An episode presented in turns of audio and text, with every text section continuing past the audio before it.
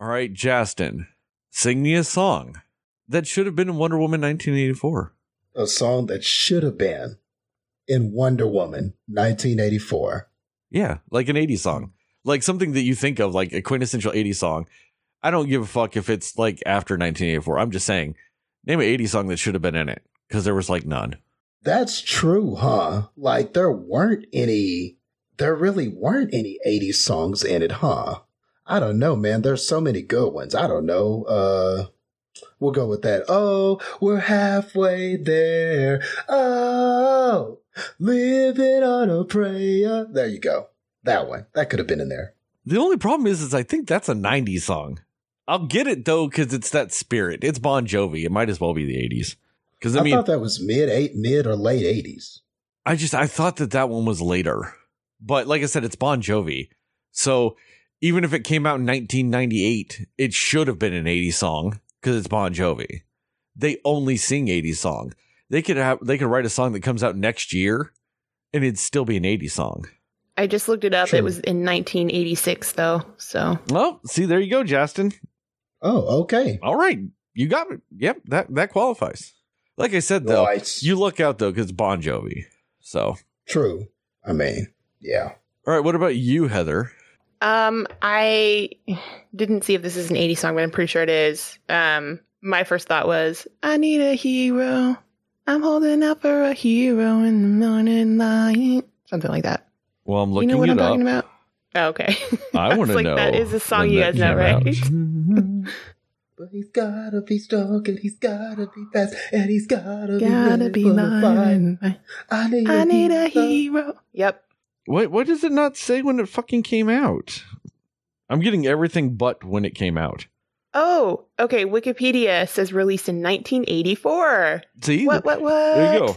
Wow, she got the year and everything. So I will actually give you guys points for those, but I will also preface that with saying both of you are wrong because Oh! the correct answer should have been "Whip It" by Devo. That's, That would have been Ah. good. yeah, that would have been good. Like I said, I don't know when that song came out. I know it was the 80s, but that is the correct answer. But you guys did fit it though. So you get you get points each of you. Yay. So that was like our shortest one of these yet. I kind of want to take your points away so we can argue about it or something for like 2 minutes, then give them back or something. I mean, like we were in and out in under 4 minutes. That's crazy. Huh. but we are doing two movies, so, Well, you know. since you were so quick at looking it up, Heather, while our intro song is playing, find out when Whip It came out, okay? Okay. All right, here's the intro.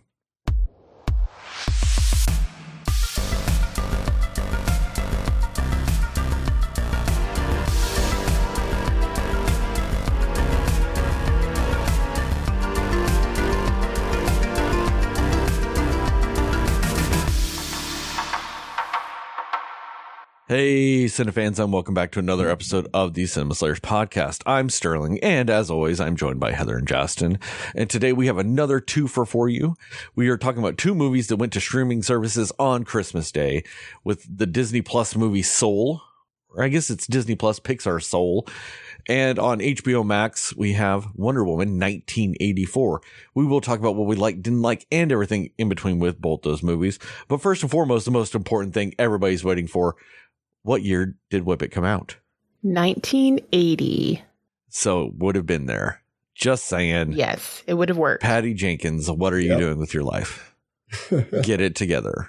Uh, so like I said, we will talk about what we like, didn't like, and everything in between with both movies. We will go into a non-spoiler section, give our recommendations and scores, and then go into a more spoiler-centric section afterwards. And we are going to start it all off with Pixar's Soul. Heather, what are your thoughts?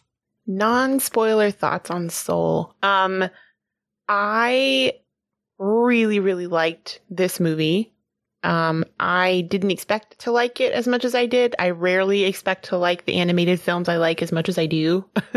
But this was great. It had a very um inside out feel to it and inside out is probably my favorite pixar movie. So it, it really gave me all of the same types of like vibes and you know uh, just that same feel from Inside Out, which was uh, it was really nice because I think that you know it was a very um, I guess more profound thinking type of Pixar movie um, in a lot of ways, something that relates even more to adults than it would even to younger people.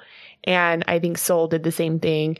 Uh, it it covers a lot of different, um, just really deep kinds of topics and issues, and it did it in a really good way where you're you're hopeful and you like what's happening and you know you're following this fun silly story but you're also you know it, it makes you think at the same time and i i just think it it was really well done.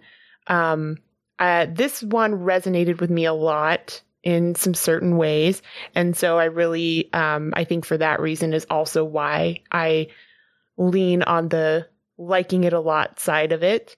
Um, I think the cast was great. I think they were just very clever with, um, you know, how they, how they name things and how the world of where these, you know, souls and everything, where they're at, just how all of it works together and just kind of the, the system and the flow and the rules they have. Like it's just very clever and well put together. And um, the music is really cool. All of the music um, in the film is really, really well placed and just really good music. So um, overall, yeah, my my overall opinion is it's just a very heartfelt, warm, and just a very good Pixar film. Justin, what about you? All right. So yeah, as far as um you saying that it drew vibes to Inside Out, I can definitely see where you're coming from with that, just as far as just some of the um more adult or underlying themes that are in the film and just some of the the messages that it has at the end which i just thought that the message was very beautiful it's thought provoking and and these are the kinds of uh, Pixar movies I like the most. Now, although I mean, pr- pretty much I like all of them, but there are a few that I love and that I consider a like top tier Pixar. And, uh, and like Heather said, Inside Out is definitely one of those that I consider, uh, top tier Pixar. And I believe that this is another one to add to that list. I think that when it is all said and done, well, I don't know about that because how many more movies are they going to make? So I don't want to make that guarantee, but I definitely think that right now at the current moment, yeah, I'll fix that. Right now at the current moment, when you're looking at all of these Pixar movies and where they rank, I think that this is going to be one of those top tier ones. Like who knows where it goes. And I mean, uh, you, you you'll debate with people for days on which one is the best one. Is it Inside Out? Is it Coco? Is it WALL-E? Is it one of the Toy Stories? Is it one of the, is it the Incredibles? Wh- whatever. You know, sometimes you talk to a different person, you're going to get a different answer. But I think like in that top five or six, seven, those top few Pixar movies, I really don't see how this one doesn't make it in there with those. Like it's to me, it was that good. Whether I don't know if it was just, you know, 2020's just been, ugh, that's the best way I can say it. And I don't know if maybe this just hit the right notes in me. And sometimes I think that's what it is too.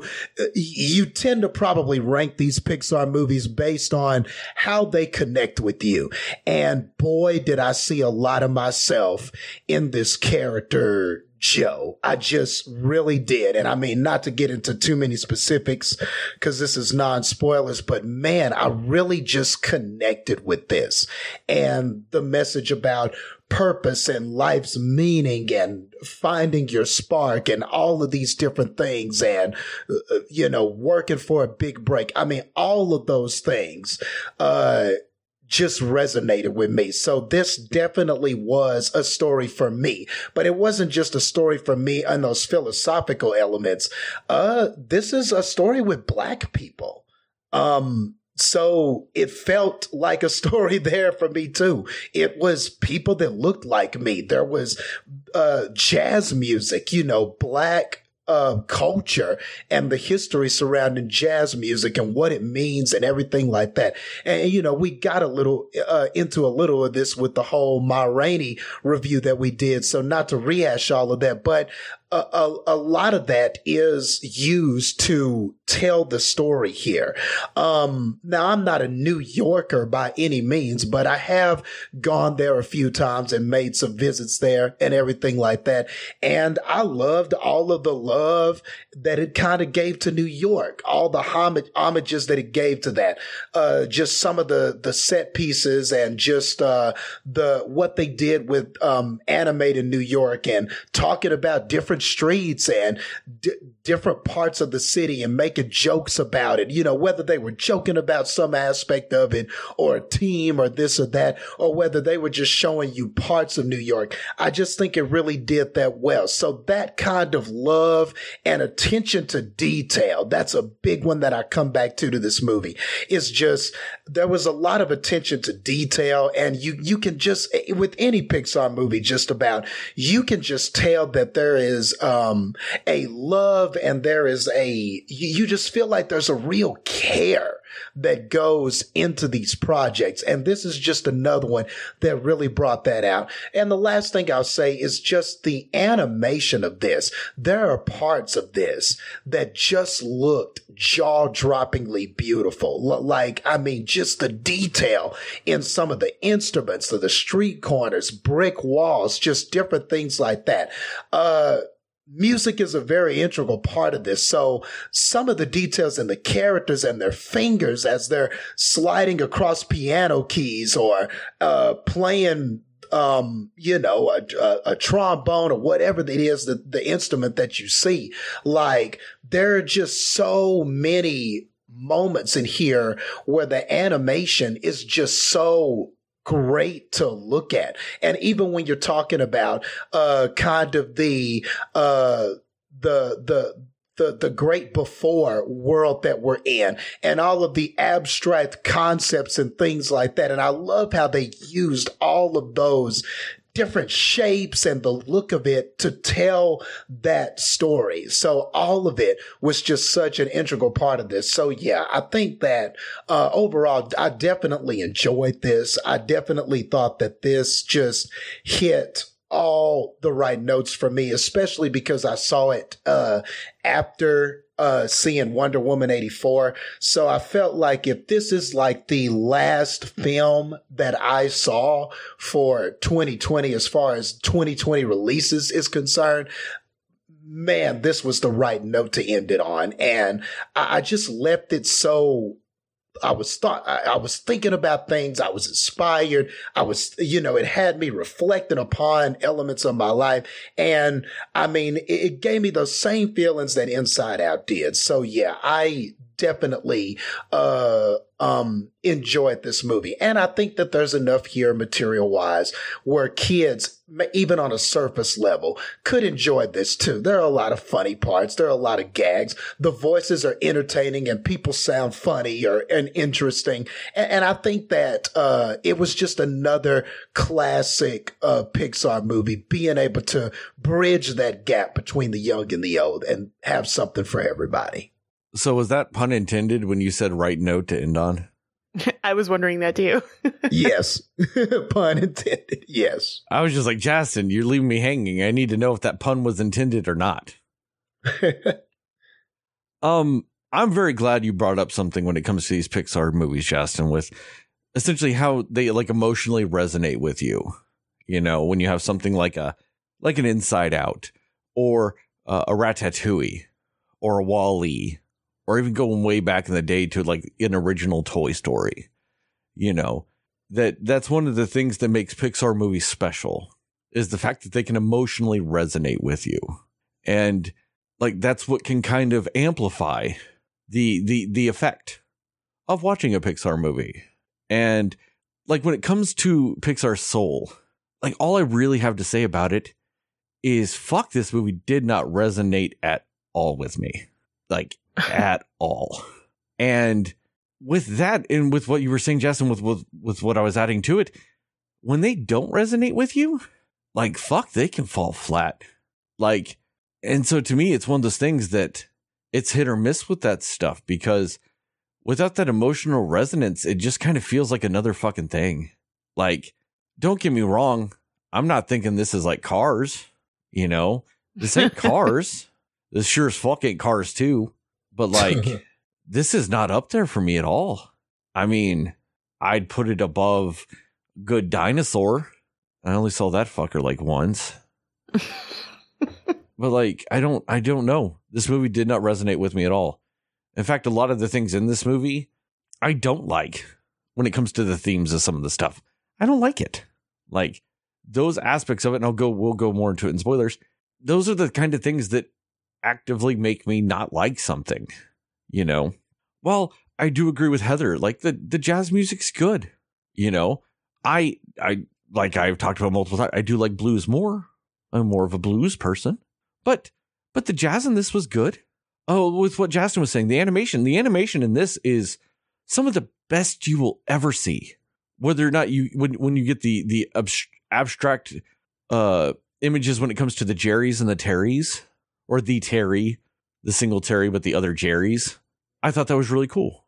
Uh, the way they animated the, the humans, I thought was really fantastic because you've got an animated look to the characters, but a really nice use of texture when it comes to the skins of the people and the clothes and the hair and in the, like even like the the the settings when it comes like the the, the sidewalk and the brick and everything like that. Like everything had a nice texture to it which would typically be uh like less detailed because it's an animated movie you know? You just kind of give it a a glossy look.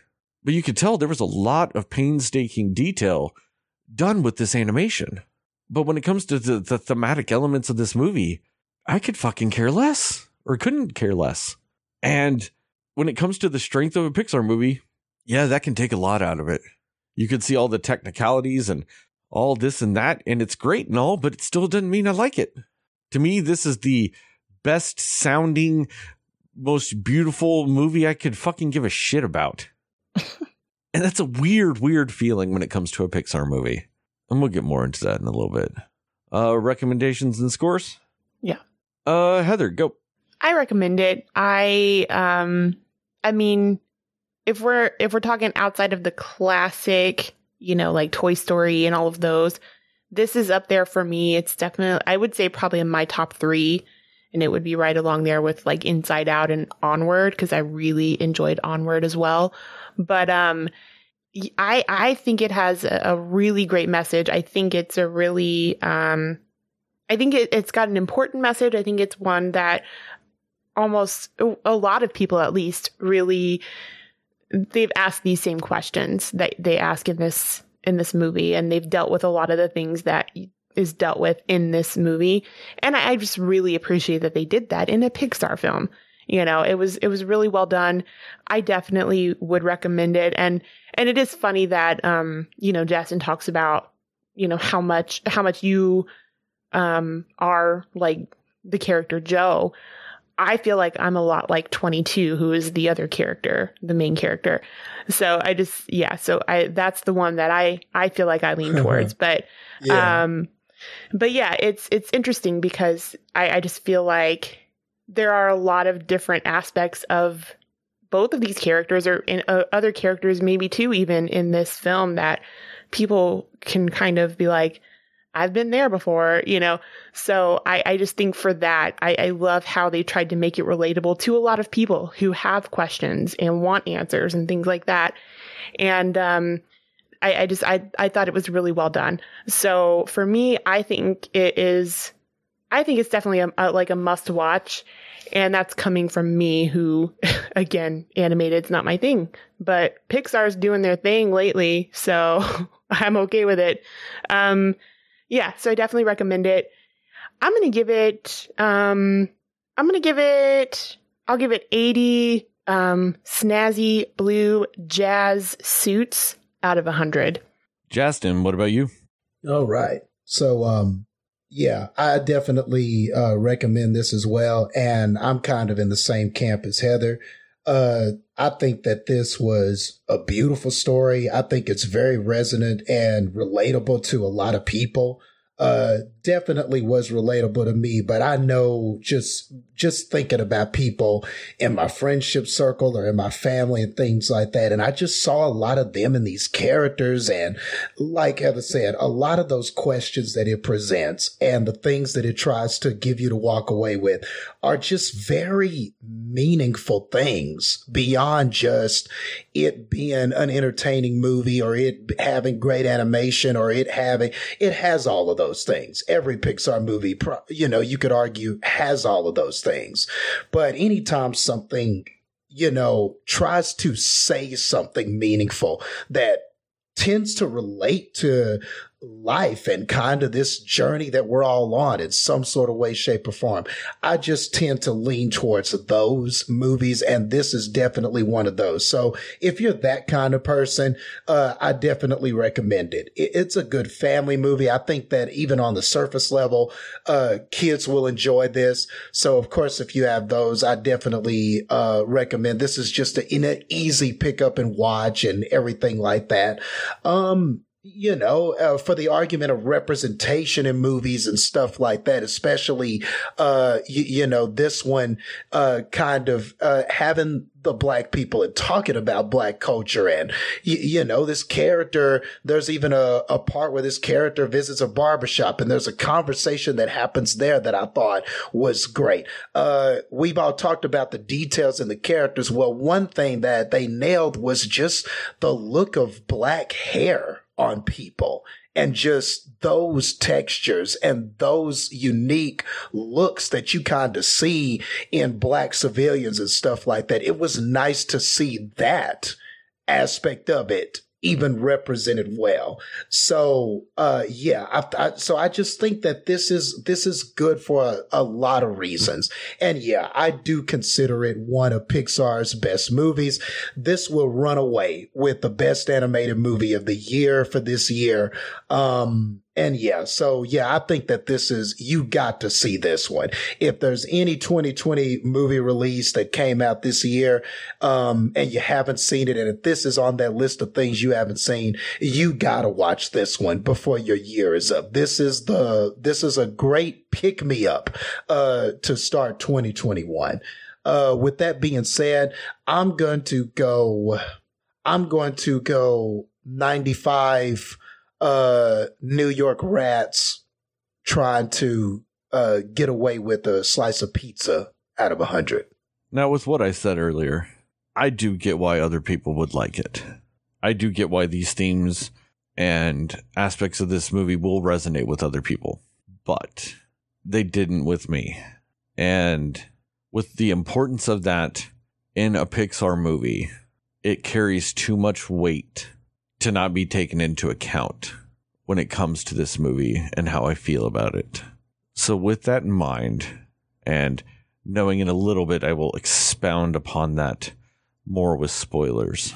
I will say, I'll kind of cut this movie in half, I guess. Um, I'll give it, uh, I'll give it 50, 50 Joes in a cat out of 100. And I really do want 50 Joes in one cat. I think that would be fun. Um, so spoilers? Yeah. Yes. Um, maybe it's because of my own personal spiritual beliefs. Uh, with without expanding upon those too greatly, um, kind of belonging to uh what people might uh safely call somebody like me as a uh just a non-believer. A lot of the things in this movie tend to fall a little flat in some regards to me. Uh, the idea of a spark, the idea of a purpose, the idea of preordained personality traits, the idea of having to realize you only have one life. So, you know, enjoy the little things. Uh, the idea that you have to make an, or that the idea that like somebody feels the need to make a greater impact on on people like don't really resonate with me in a lot of ways. I I don't really think that somebody has a singular purpose in life. I don't think that life is a hunt for that. I don't feel like to be an actual contribution to society, you have to, you know, greatly impact it in one way, shape, or another. Uh, the idea that, you know, you only have the one life, so take it like, you know, enjoy all the small things. To me, is kind of a well, no, duh, like a no fucking shit type of mentality, like or a sentiment within me. Like, yeah, we this is all we got. Like, take advantage of it while you're alive. Um, the idea, like I said, of the preordained personality traits, I really do not like that idea. And I know it wasn't necessarily a big deal in this movie, but to me it kind of was. Because a lot of the time spent in the the before or whatever was, you know, one of the Jerry's arbitrarily just telling souls like 12 of you go to this personality trait and get some aspects of that and stuff like that. More or less, like I said, preordaining uh, what your personality is before you're born or before you experience anything. Uh, the idea that, you know, so you, before your life can begin, that you need a, like that you have mentors to inspire you to then even want to live. Uh, kind of sends a weird mixed message that slightly contradicts the rest of it, especially whenever one of the Jerry's is like, oh yeah, your purpose isn't your spark, you know, like oh you just don't understand. Then like why have the mentors? Like i i, feel that that's contra like a contradictory type of statement type of thing. Uh well i did appreciate other aspects of this movie i feel like a lot of those elements were kind of some core themes going throughout this movie and just none of it resonates with me. In fact it's like some of those things are very off-putting to me. And so with those being kind of some central ideas in this movie and being off put by it, it's very hard to connect to then other aspects of this movie. You know, I feel, and then I also feel that they took some of the lazy ways like out with some of these things. Uh, and, and I mean, maybe it's like taking some of this stuff for granted, being alive and whatnot, and being a real person. Just the I feel like it's a tiring trope when it's like, oh, to experience the best of humanity or what it's like to be alive. It's like, oh, you got to listen to music. Oh, you got to walk. You got to eat food. Like, I just, I feel like those are tired out tropes. Like, I feel like you get other versions of that when it's like, oh, like, like something like Encino Man, where it's like, oh, this caveman was frozen. Now he's nowadays. Oh, we have to show him what music is. We have to show him what what food is now and stuff like that. And Like I said, maybe it's me just taking those aspects of life for granted and how much that would impact somebody who's never actually experienced something like that. But I don't know. It just, th- that doesn't resonate with me anymore in 2020. Like that's a very tiring trope to me. And, and maybe it's not for kids, especially, you know, because at heart, this is a family film. So it's meant to be enjoyed by parents and kids and everybody in between and everything like that. So maybe the idea is that trope isn't played out for kids, but I'm not a kid. So that trope can be played out for me.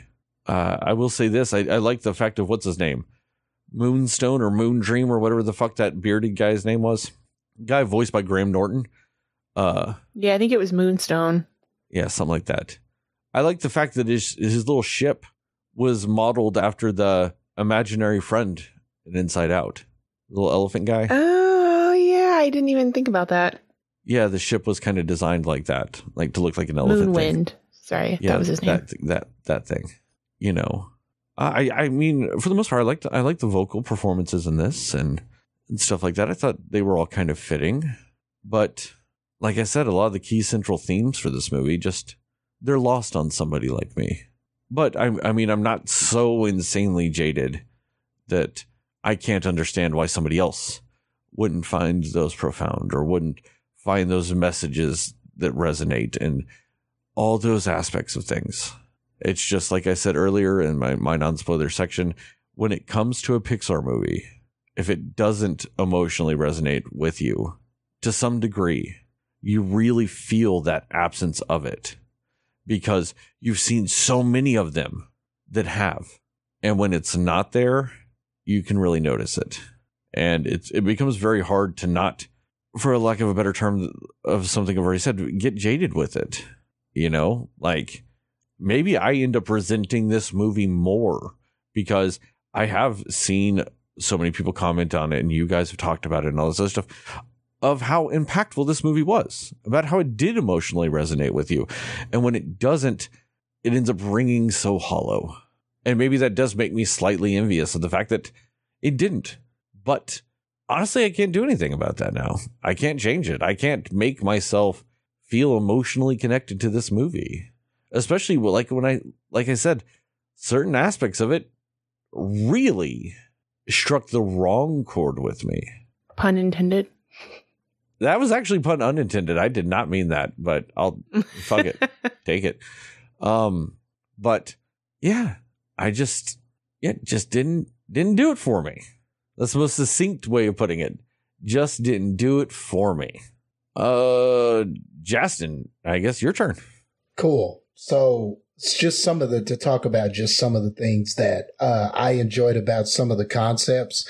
Um, what I thought was really interesting about the uh, the the great before, as they called it, concept was I just loved this whole idea that everything was just sort of abstract so that the person so that the person looking at this could comprehend it but although these these uh these abstract beings or these things have these voices and shapes and different things like that i just loved how all of that was really just an illusion based on what they thought these souls before they ventured out to bodies and to life and everything before they could comprehend it.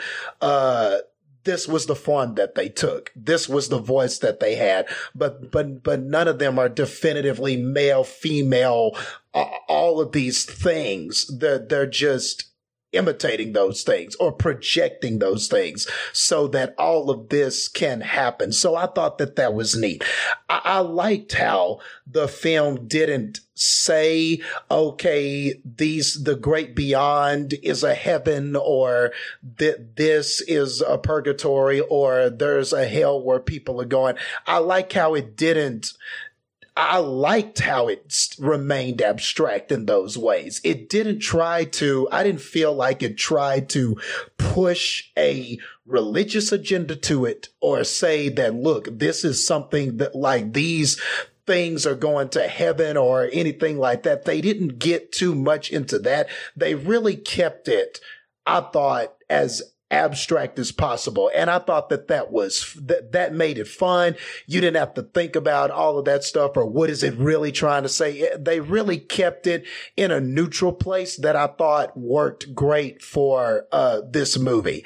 Um, as far as the, uh, preordained, uh, or or these personality traits and um you know there are these ones that are randomly attached to your soul and stuff like that. I don't know. I thought that it was kind of a neat concept and it does kind of raise the question of okay well where do where do you think your personalities come from?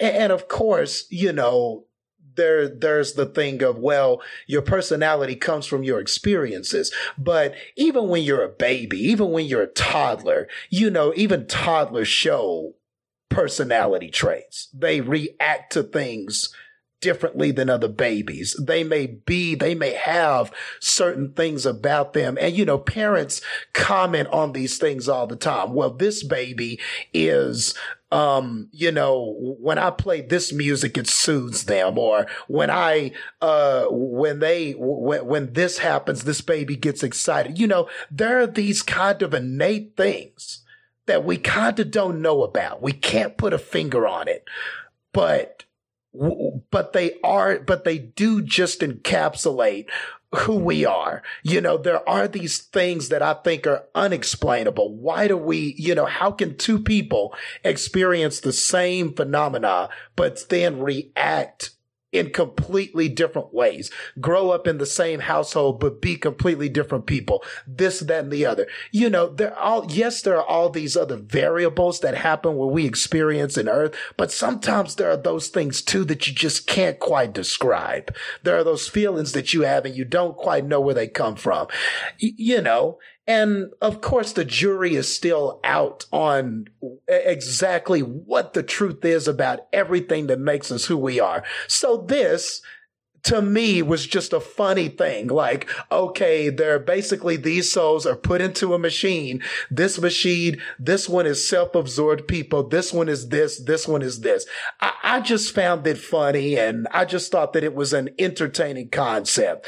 And, uh, I, I didn't take it as offensive or it was trying to say my personality is preordained. I just thought that the movie was just having fun with the idea of how a soul soul, a person's soul is manufactured, which is another conversation in and of itself. Do we actually have souls? This, that, and the other. So they kept it abstract and they kept it like, okay, what these things do is they ready these souls to go to earth and then connect and have their own experiences. And of course, that person connected to that soul is going to react based on what their life experiences are and stuff like that. So I found the concept kind of neat and fun. I didn't look at it and go, oh, well, uh, this is not true or this is, uh, not what I think it is. I just, kind of went with the concept. So, you know, that was just kind of my thoughts um,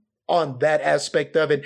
And then the whole thing about a spark, I, I really love that because the the movie kind of puts it out there. Okay so yeah you have all these kind of innate core things about you. And that was another great thing i thought that was in this movie too. There was that part where joe and 22 are having that conversation. He was like well why don't you just give me your personality badge? And every time 22 tried to hand it to him it would go back to 22 or 22 would burn it and it would just come back or 22 would cut it up into little pieces and it would come back back. And no matter what she or, or what 22 did, there was no way to get rid of those core things that 22 was.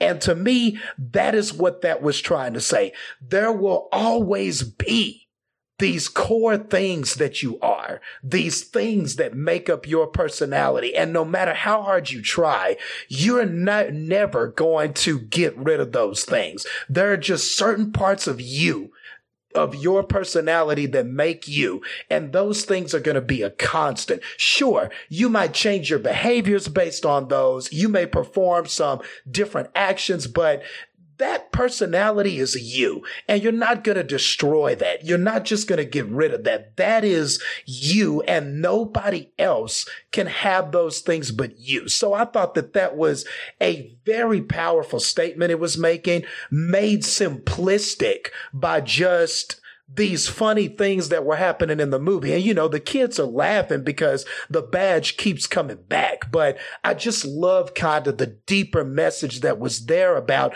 those core things that make you you. And then the whole thing about a spark and, or, or in, or in this case, passion is what they were talking about with the spark and how that passion or spark relates to your purpose. And I just loved that message about the fact that, um, your, your spark or your passion doesn't have to be your purpose. You, you know, you may have a passion. You may have something that you go after, like our main character in this Joe. You know, you may have something that is a passion and you may think that that is your reason for living and that is your purpose and everything like that.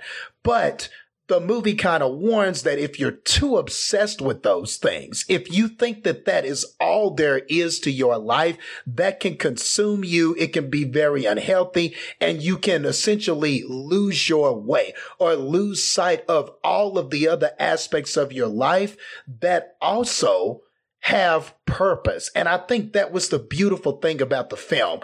It wasn't so much saying that appreciate all the little things. I feel like it was just a little bigger than that. What it was trying to say is that you know, you may think that these passions or these things that you're going after or these goals or whatever the case may be, that that gives you purpose. But every aspect of your life is purpose has purpose because that is the construct of who you are. All of it. Whether it was that time you sat down and ate a pecan pie, the way you tasted it, the way you processed that, the way you thought it was good or bad, that is unique to you. Nobody has that perspective but you. The the time you sat down on the beach and put your feet on the on the wet sand, the way you felt that, the way you processed that is very unique to your perspective. It wasn't saying all the little things are important. It was saying everything that happens to you is important to you, has purpose to you, good and bad, you know, and I just love how the movie tackles that. Like when she was like, when 22 was like, well, when that subway guy yelled at me, that was uncomfortable. I didn't, you know, that was crazy. That guy yelled at me but I kind of like that too. I like the way that this tasted. I like that this and that and the other. And I like these simple things. And so you have this character who kind of didn't have a reason to live, didn't want to live in that world, didn't kind of want those things, kind of finding a you know finding that spark and getting to experience uh, some of those things. And even though it didn't feel like this big monumental purpose or anything like that to joe because joe's life was all about oh my purpose is in my music. My purpose is in my passion. But what he missed was all those aspects of my life make me who I am right now. All of those things that maybe I overlooked because I was so worried on this or I was so fixated on this one aspect of my life. What I neglected to see is that all of those aspects make me who I am. And, and in that way, that you, that means your life is has purpose. It's the living that is where the purpose is. It's not the things that you try to do or the passions that you just try to have.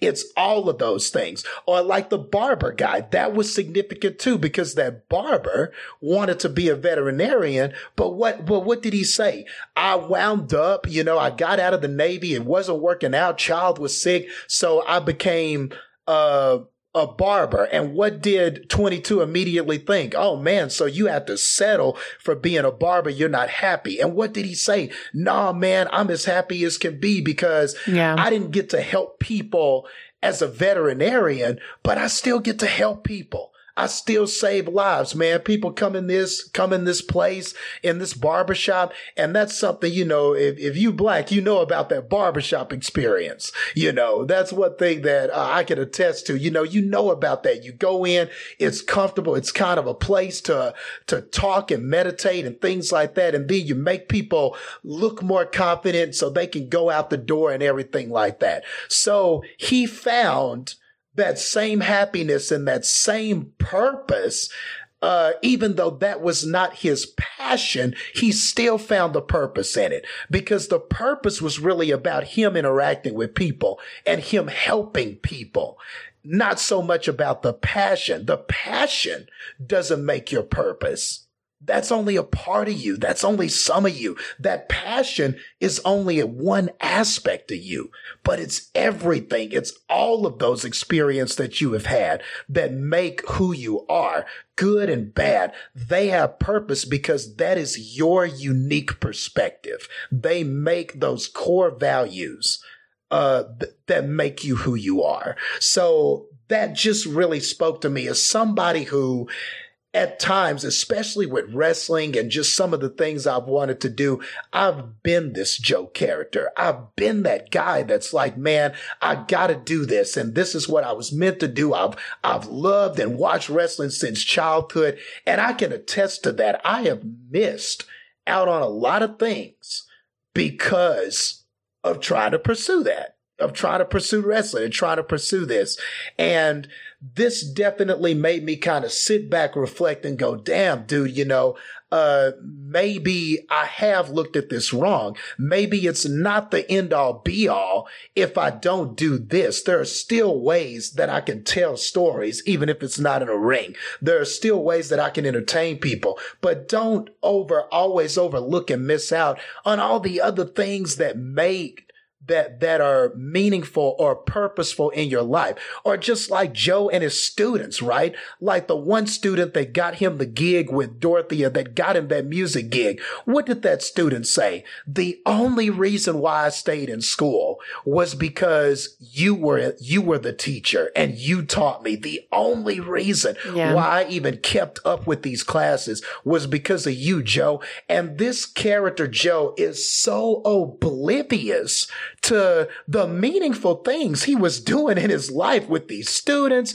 with everything like that. He didn't even realize that how purpose, how meaningful that was, that that kid made it to that Dorothea tour and everything like that and invited him and everything. But that happened because he was a teacher and he didn't even realize that, you know, and, and that, and so that's, I think, is such a great point because I mean, I think that if you're just any human being and you're being honest with yourself, you've been this person. You've done something where you were focused on something so much and you just thought, oh, that's my purpose. That's why, that's my reason to live. No, man, you are living your life you, you know, all aspects of it are make you who you are. Uh, all of those aspects make you you. So all of it has purpose. Your purpose is not in this thing. That's a passion, but that's not all you are. That can't define who you are. And I just thought that that was, uh, extremely profound. And I just like the fact that you had a character on one side who was struggling to find a reason to live. All that negativity, all those bad things happening was not seeing the reason to live life. And then on top of that, you had another person who thought that life was just about this one thing. So I like how they found that that that gap was uh, found in each other, and, and so that's why that movie just really, really resonated with me, and just uh, it, it, really just oh, and just to quickly comment on my favorite scene, I'll let Heather go. I feel like I went a long time, but man, that scene where Joe sits down at the piano in his home and he sees all of the things that 22 kept those souvenirs that yeah. that he kept while he was on him and like it was excellently crafted because and see this is what me what what it means by a, a, a good uh, this is what makes a separates a good movie from a great movie sometimes just they didn't have to say anything. It was just that piano and the way he was playing and the music was perfect. And then you saw all those things laid out and Joe started to reminisce on other aspects of his life that were meaningful, that those moments had purpose too. Those people in his life that they have purpose too. And it was just, understanding that and seeing all of that and then understanding that 22 needs to live too. 22, th- that's what it was. That's what the spark was. It wasn't that it wasn't a passion or anything like that, but it was just that 22 found a willingness to live. Now that doesn't mean you're going to find it in eating. That doesn't mean you're going to find it in leaves or, um, because you're on a street corner or because you saw a guy singing in the subway train. But what it does say is that, you know, all of your life, those life, your life experiences ultimately make you who you are and who you are. That's what makes, and who you are, that's the purpose of your life. Those events make you who you are. And that's what gives your life purpose. Not this one thing, these two things, or this thing that you think is your passion or something that sparked you or inspired you, uh, in your life. So yeah, I just thought that all of that was beautifully done. One quick thing before Heather, see Justin, when you were talking about like every person, if they're honest and all this other stuff, what you fail to realize is some of us are chronic underachievers. and we really don't worry about that shit. I'm just saying. Things like that. But what do you mean by the chronic underachiever? But that well, even if you that whole like as like you were talking about like that that that finding that passion or finding this and that like you're, you're finding a purpose and, or like searching for it you know stuff like that. Now some of us don't do that. I've never really searched for one passion. You know what i mean? Like i've never had just like one thing i needed to be passionate about. I i feel like there are times i can artificially create passion on top of that. Like you know, I could be playing a board game in Connect Four, and I will be the most passionate motherfucker about that one Connect Four game, and then the next one I could not care about. Uh, like when it comes to like looking for a purpose or that in those aspects of life and stuff like that, I don't know if I've ever really done that. I mean, maybe when I was younger with like weird delusions of grandeur or something, but like outside of that, no, I don't really like search for those things. Like I don't search for one thing to be passionate about. I I feel you know what I mean? Like and and I'm not saying that like it's one of those things that like we do this podcast and I'm not saying that like oh I don't like put my all into this podcast. You know what I mean? But like I can put the same amount of energy that I put into this into ranting about why I don't like McDonald's toys. I don't and that sounds really weird because we do this every week. And it's like, why do this every week if you don't feel that way? I'm just saying, like, to certain people, it's it's a different thing, you know? You can care about something, you could want something to succeed, you can work hard at it, you can put your all behind it, but you could also say that that's not your only passion. And that doesn't take away from what that is either. You know what I mean? Does that make sense? Yeah. Mm-hmm. I think I get that aspect of it, but what I meant when in that little part that I was talking about it, I don't think I was necessarily talking about just the people who are passionate about a goal or passionate about this thing. Or, I mean, have you ever just been so focused on something that you overlooked other aspects of your life or other things in your life that was important. It doesn't have to be so much like, oh, I'm going after this job or I'm going after this passion thing. But what I think the, the, the, the bigger thing is, is that we will focus our attention and we will put so much time maybe into something that we miss these other aspects that maybe we were taking for granted or not paying attention to. And to me, honestly, that is everyone. Everyone does that. You know, it may not be a so much like, oh, a passion, like I'm going for this thing or I have this goal, but everyone sometimes puts their time and energy into something, whatever that is, even if it's a passion at the moment, still a passion but you put your time and energy and effort into something that you care about, whatever word you want to use here. And maybe you forget about these other things that are meaningful in your life on the back end and don't appreciate well, them as much. And the movie is just saying, Hey, don't do that. Find that balance. Find that balance between all of those things. And I think everyone needs a balance, no matter who it is, you know? See, all right. I remembered halfway through why I came up with the line about chronic underachievers. Because when you first said it, I thought of the line, but then you went longer than I thought, and I kind of lost the point of why I thought of that specific line. And that's because you were saying, like, being so focused on something, you miss out on other important things, or you miss out on other aspects of life. That's where the whole chronic underachiever thing comes from. Because I can miss out on those things for shit I'm not passionate about more or less meaning I can just underachieve shit and still forget things and ruin shit and miss big stuff. Very good at that. That's what I meant by that. I just forgot why I thought that. But the line was still in my head. Do you know what I mean? I thought of the line. I was like, man, that's a great line. But then I forgot why I thought of that line. And it was very much into that one point you made is that I can miss shit without being passionate. And I'm proud of that. cool. But yeah, but I just wanted to be clear about what I thought this message was. I just don't want people to think that what this movie was trying to say is is that everyone is like this or that you know, this only applies to people like that. This to me is just more about finding that balance. They they didn't say passion is bad or good. They didn't say that finding the the enjoying the simple pleasures in life are bad or good. What I think it was saying is that any of this, if it is focused on too much, if you put all of your purpose into that, whatever that is, even if it's into being an underachiever, you can miss without a balance you can teeter over one way or the other. You can become obsessed with this and never come and you know, and then, uh, and then you could be lost in that way. You could be too overly like this and never really have any direction.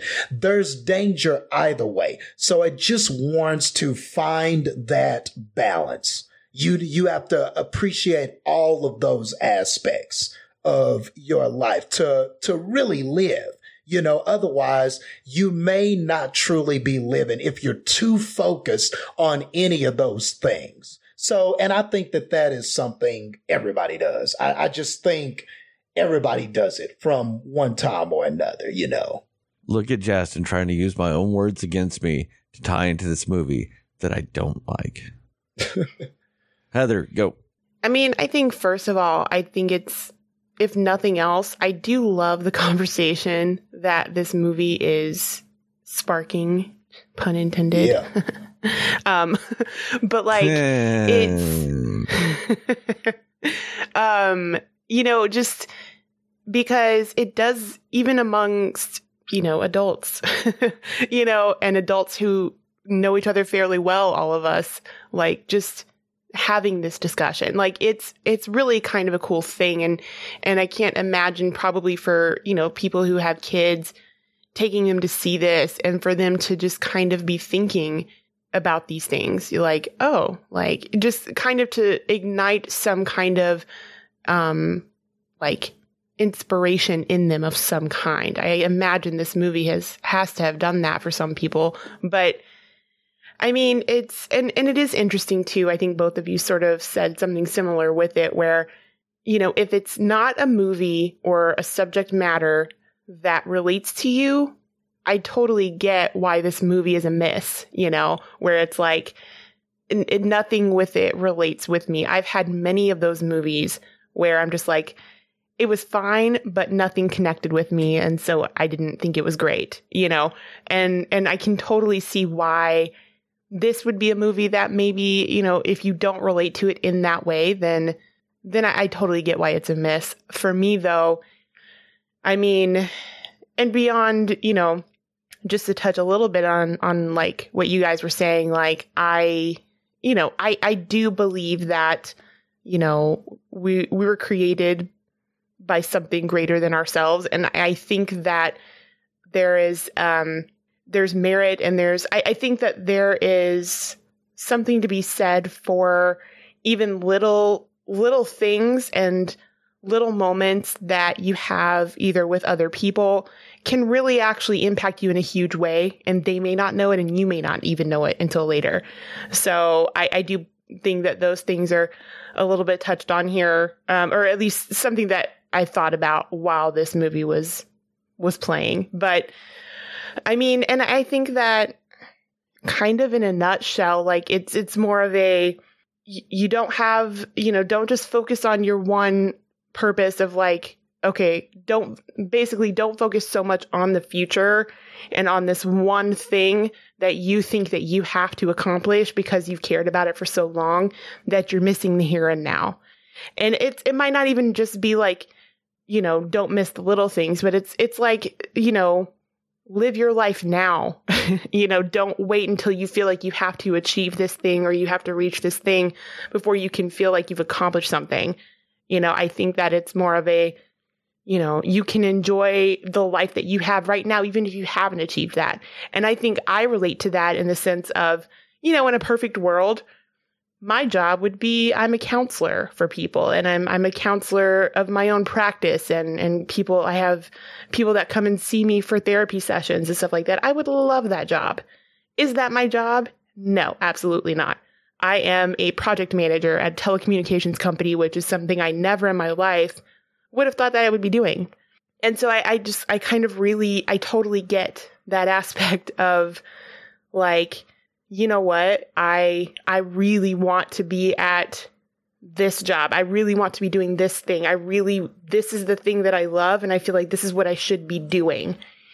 And then realizing that just because it's not maybe what I'm doing as my career or I haven't reached that highest level of achievement of something, it doesn't mean that it's not something that I still love. And it's not something I can still love, even if I'm not, you know, I could still love to counsel people and talk to people, even if I'm not doing it as my job.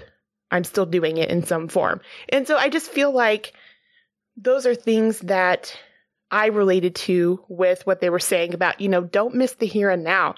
And the life that you have right now, enjoy what you have because it's what your life is. You know, regardless of if you thought that's what it was going to be, it's what it is. And so you should just, if you go around miserable all the time, not being able to appreciate even anything in your life, then you're, you're going to be, you're going to be a lost soul, like they say in the movie, you know?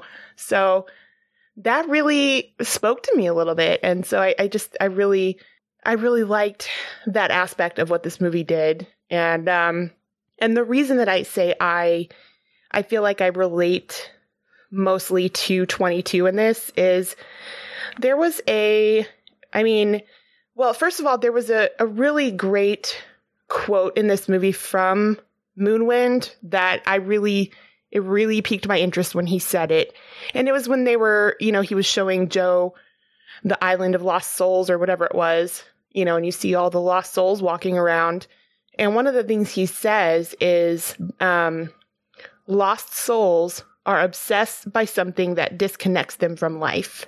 And I just thought that was really interesting and really deep. and I really, I really liked that because it's true. I mean, even if it is like that thing of, you know, I'm obsessed with trying to find happiness so much that I, I'm, I'm I'm disconnected from anything going on around me because I'm so obsessed with this one thing that I feel like I have to have and I have to reach or I have to feel even. Like, you know, you see it all the time in you know, romantic comedies or love stories in general where it's like I have to find my one true love and then you just miss everything else going on around you that you can be like my life is great because of all these other things. You know, and so I just I really liked that because I also think that speaks a lot into people like just about depression in general. I mean, I've mm-hmm. been there mm-hmm. where it's like, you know, you're so focused and you're so, you feel so disconnected from life because you feel like you failed in this way or that way that you feel like you can't get back to that any anything being enjoyable to you because the thing you're obsessed with is not the thing you have at the moment. And and that's hard. That's a hard place to be at. And I know that there are a lot of people who have also been there. And I just think that that was really, really great of them to put that in a, a Pixar movie to kind of talk about that at, at something for kids that are so young, you know? Yeah.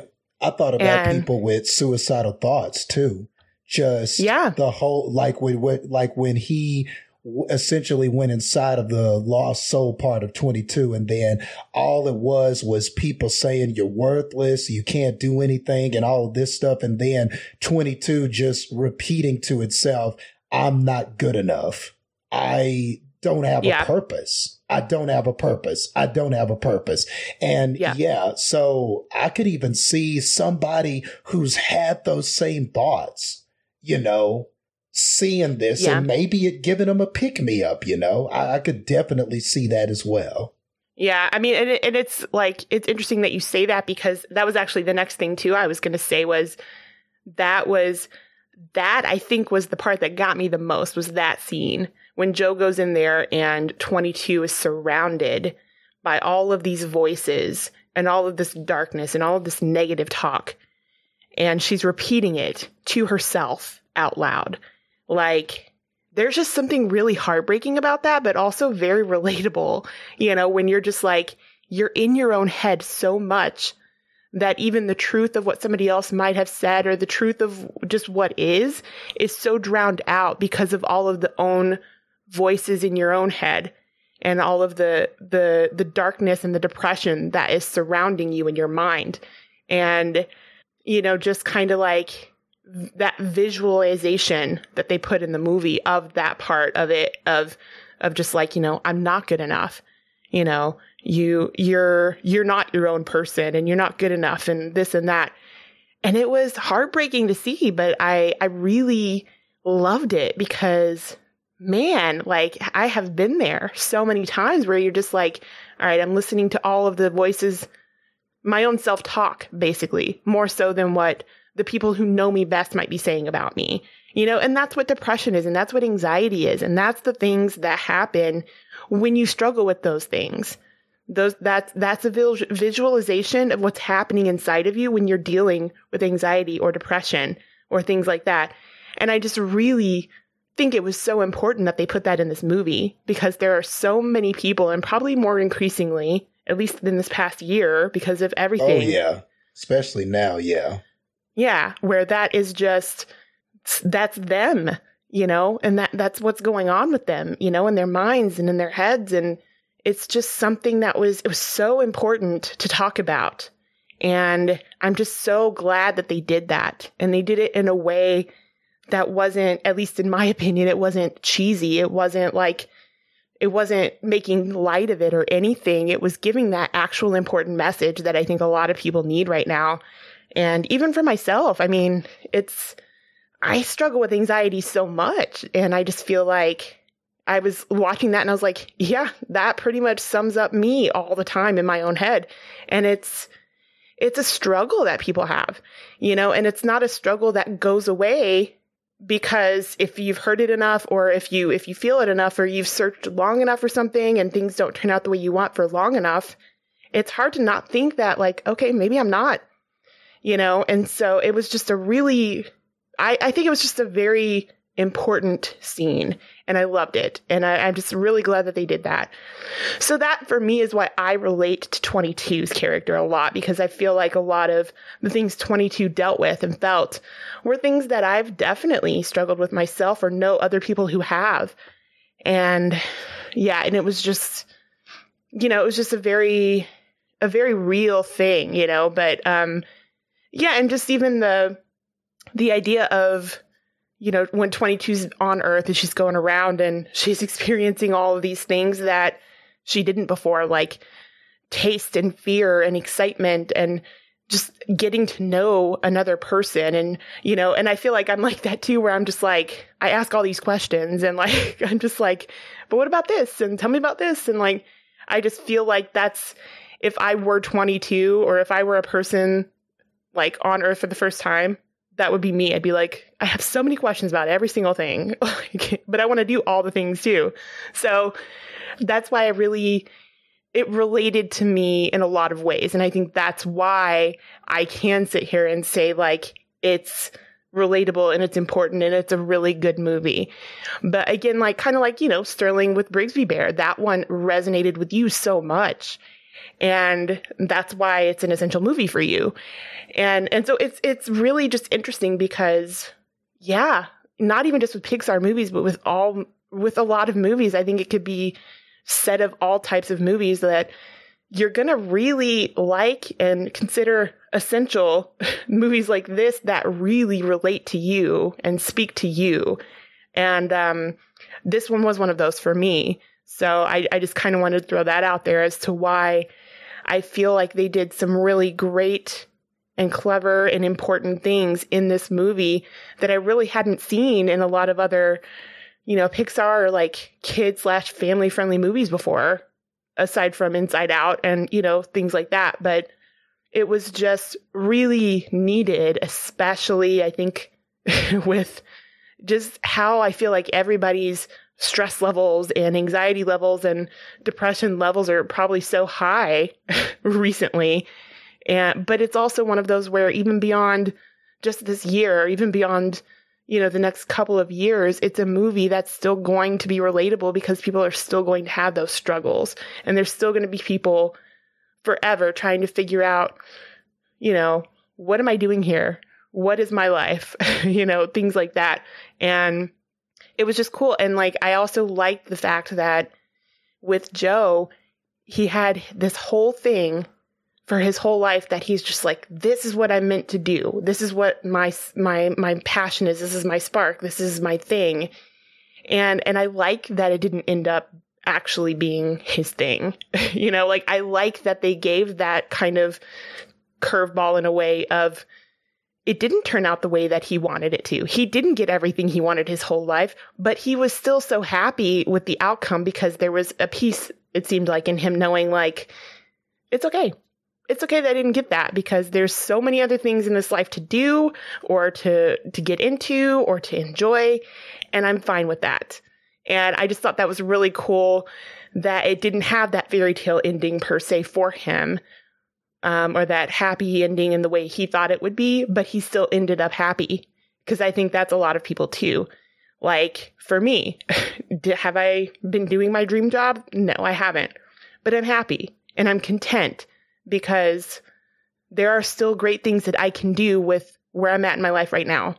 And I think that that's important for people to know like, if you don't get everything that you dream of necessarily, or you don't know what you want or you change a million times what you want to do, what you're doing right now, you can still be doing something great even in where you are right now in your life. And I think that's an important message. So, well, you guys have any more thoughts about this movie?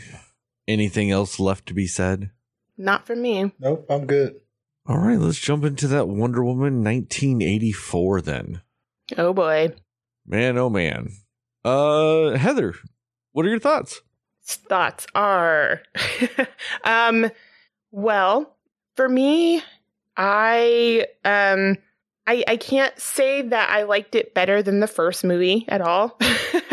but for me, honestly, this movie for me was it was just fine.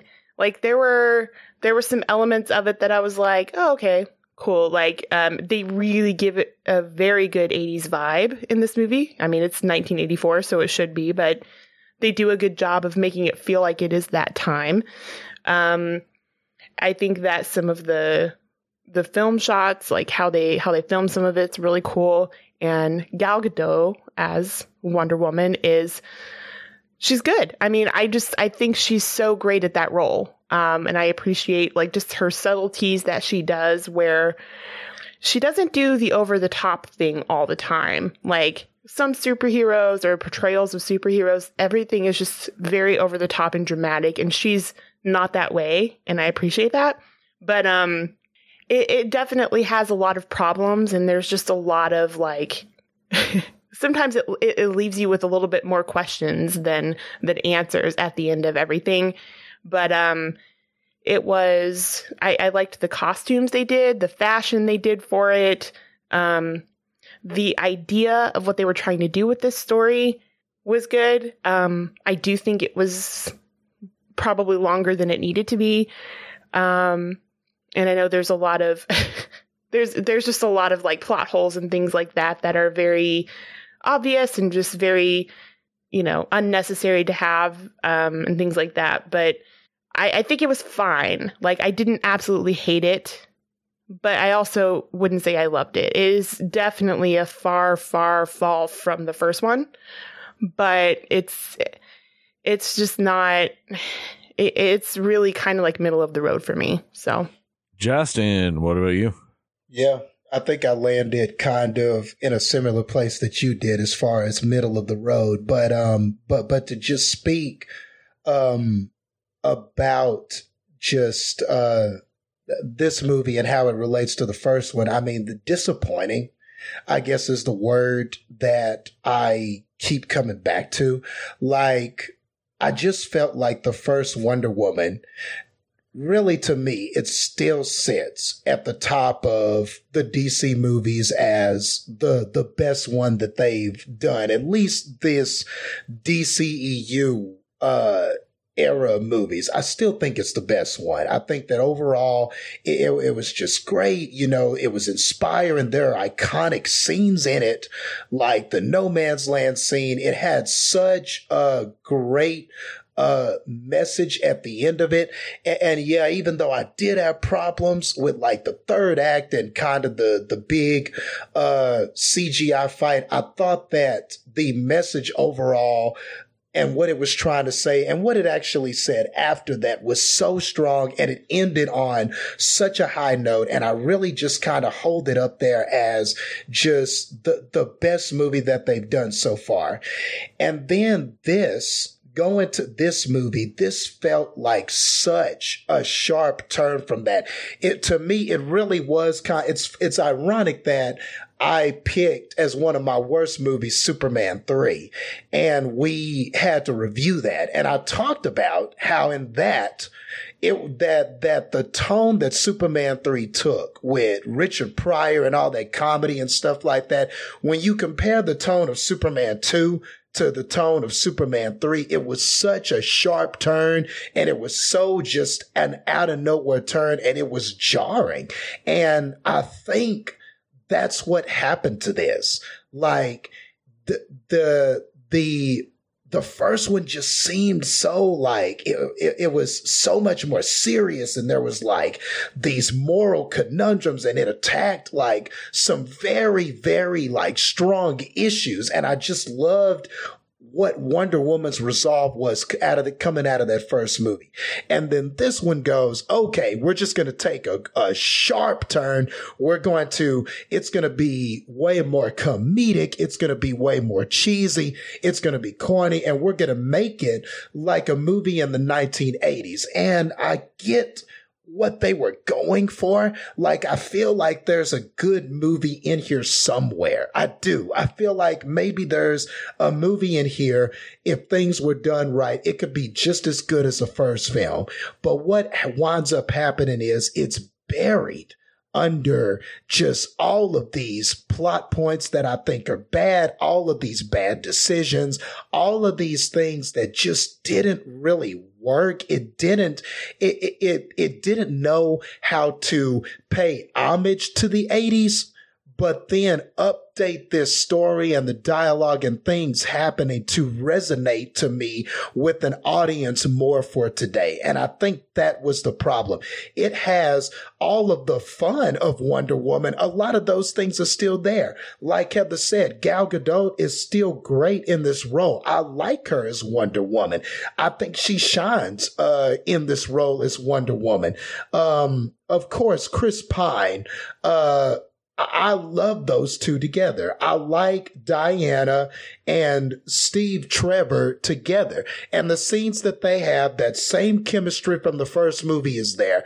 There are some funny scenes. There are some heartwarming scenes with them. There are some scenes that, if you don't think about it too much, really work with those two, uh, actors. I really think that they play well off of each other and I like those characters.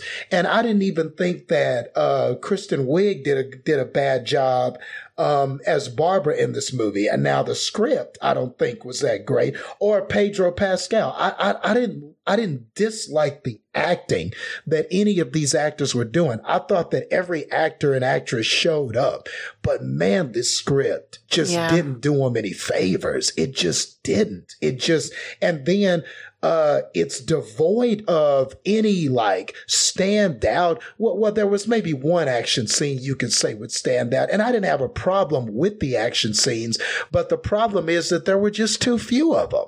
It so it's devoid of action, and if you're gonna do that, that's fine. You know, there have been other comic book superhero movies that don't have a lot of action or don't always have the the hero in costume or whatever the case may be. But if you're gonna do that, you have to tell an emotionally resonant story. You have to tell a story that is compelling and you have to have some developments that are compelling. And there are so many things throughout this narrative that just took me out of it and I just, and it just like Heather said, like you said, it just left me asking questions, but it was the wrong kind of questions. It was those questions you never want to ask while you're watching a movie. Why is this happening? Why is that happening? Wait a second. What are the rules to this thing? Why did this, why are, uh, what happened to this guy whose body was taken over? Like, you know, you're asking the wrong questions as you're watching this movie. And so then it just took any enjoyment I had. The anytime I would get a scene that I kind of enjoyed, I would just be hit over the head. Like, uh, what, what was the guy that viral video they got? What was that that tea that he hit that guy with? The the that the, twisted tea. Yeah, the twisted tea. That's what it felt like to me. I would, anytime I saw a scene that I would enjoy, I was twisted tea to the face with something just illogical, didn't make sense, even for a comic book movie, or just me throwing my hands up going, what? Like, why are why did we do this? And so, yeah, this just, I mean, even though, yeah, it's not a terrible movie, I don't, I wouldn't call it a terrible movie. And don't get me wrong, I know a lot of people are complaining about this movie, but Suicide Squad is still worse than this. Batman versus Superman is still a worse movie.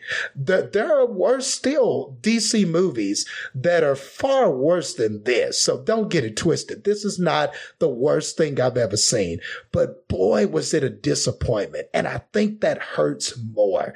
And I think it hurts me so much because this was the first we went almost this whole damn year without a DC or Marvel comic book film, you know, the, like a real comic book film with a notable character and continuing these storylines that DC, that the DCEU and the MCU have set up. So uh, almost a whole damn year without one. So I was starving for this, man. I, I was salivating for this. I couldn't wait for this to come out. And I knew after the first one, there was just no way, right? I was like, even, I even, I think I even told somebody, even if this is just half as good, even if it's just almost as good as the first movie, but not quite. I'll be happy with it. And lo and behold, this just came out. And I mean, God, was this disappointing for me. So yeah, that's where I stood on it. I'm glad that you brought up other DCEU movies, Justin you brought up your Batman versus Supermans. You brought up your Suicide Squads. This movie is the Wonder Woman version of those early DC movies. Yeah. Like it it's is. so weird that outside of Justice League, DC's been doing better since Wonder Woman came out. You know, like when Wonder Woman came out, they were already like 75% done filming Justice League or they were doing the reshoots with Joss Whedon. You know what I mean? So they didn't know yet. But like you had your Aquaman, you had your you know your Shazams, you you know you had better movies. They were getting better. You saw the promise. Like you see this new Suicide Squad coming out, and I'm like, oh, that's it. That's good. That's it, it looks it looks like it's gonna be fun. Mm-hmm. I know a lot of people didn't see it, but for the most part, we all liked Birds of Prey. Oh yeah, yeah. That's the it's only good. only comic book movie since last July, outside of Bloodshot. But of the DC and Marvel movies, that's the only one to come out since what? Like I said, July of last year? Since Spider Man. Mm-hmm. This is it. Or that was it. But you know, like I said, some people were hit or miss on that, but I we for the most part we liked it. So you you know, like I said, you were getting your Aquaman, which was not the best, but it, it showed improvement. Yes. You know, Wonder Woman showed improvement over their old philosophy. Aquaman showed, you know, it it wasn't better than Wonder Woman, but it showed that they were in that mindset still. Shazam, while I have my own problems with that with some of the stuff, still showed a little bit more like they were still it showed that commitment to that type of filmmaking that Wonder Woman yeah. started. I think Birds of Prey took it the furthest to because re- like I more than you guys really loved Birds of Prey. Yeah, I really liked it too. You know, so to me that was like another step of quality. And somehow this Wonder Woman fits with the original DCEU more than that Wonder Woman did. Because what is this movie? It's a goddamn mess. it is nine hours too long and it's a fucking mess, which is just like every other early DC movie. That's Man of Steel, Batman vs. Superman, Suicide Squad, Justice League. They're all too damn long and fucking messes. This is the Wonder Woman version of that. This movie to me, in a lot of ways, undoes all the goodwill DC had been doing because it shows. I mean, I feel like they lucked into like four good movies in a row. Like, it, I feel like now I feel like they lucked into it. You should think like four movies like that. All right, they got it down. They're getting there. They know what they're doing now. Now, now I feel like he was fucking lucky because this movie, once again, and this is a slight spoiler, but I don't care, decides, hey, our big battle at the end of the movie. And it's not even the end of the movie, but it's the big battle scene at the end of the movie, the action sequence at the end of the movie. Why is it at night? Again. Why is it a dimly lit gray villain at the end? Again. Again. Yep. Are you fucking serious, DC? We lucked out that a character named the Black Mask at night is somehow the best villain they've had at the end of a fucking movie in the history of DC movies. And it's because it was a person and not a gray CGI fuckfest of a monster. But Yep. somehow they went, you know what we need again? A gray ass villain. And you know what else they did again? they did the same thing that comic book movies did for like nine years in a row, which was have a blue light glowing at the end of a fucking movie again. This movie learned no lessons. In fact, this movie went, all the lessons we did learn, fuck those lessons. We're going back to our old way of doing shit. I'm now no lo- longer looking forward to Suicide Squad. I'm now no longer looking forward to anything. Because I know Batman versus Superman, the Snyder Cut's not going to fix anything. Have you seen Thanos? He looks like a wrinkly gray rock fuck. Have you seen the new updated version of Steppenwolf? It looks like they took the shitty version of Steppenwolf from Justice League and combined him with the Destroyer from Thor. So now he's just a shiny gray version of the same fucking bullshit. And this movie did it again. And I'm not even getting into any of the other fucking stupid ass superhero sequel tropes that they did in this movie yet. I haven't even gotten into that yet. I I haven't even gotten to to the fact that somehow the Superman movie that's notorious for not having any action scenes and Superman Returns feels more like an action movie than this f- fucking movie. I get it, Patty Jenkins. You didn't want to do a straight up action film for a superhero movie. You know what? And maybe, you know, there's some credit deserved for you for trying to break that mold. But ultimately, you just made a 2020 version of Ang Lee's Hulk oh, because yeah, you tried to get all that emotional shit and all this and the complexities of this and that and this and that. All you did was make a fucking unevenly paced snooze fest that had uninspired action scenes. If you got them, I'm very hesitant to call anything in this an action scene. I just want to say there there's scenes where action esque shit happens. And I haven't even gotten into the plot holes yet either. As much as I was tired of Marvel's bullshit by the time Spider Man Far From Home came around and Avengers Endgame and all this other shit. Dear God, I need a Marvel movie. I am shocked to hear you say that. I God. need one at this point. Fuck. Because then I at least know it's a movie that's well made. Like, you know what I mean? It's at least a well made movie. I might not like all the plot points in it, but I know it has them. You know, Marvel might not always handle their villains that well, but they are getting better at it. They are. They are improving with how they handle their villains. And it's been a continual improvement. It's been gradual, but they're learning. And at least with Marvel, when they learn something, they don't tend to do it again. DC, I don't know what the fuck you doing, bro. Recommendations and scores. I don't know who goes. Uh, Justin? You go. Justin, go.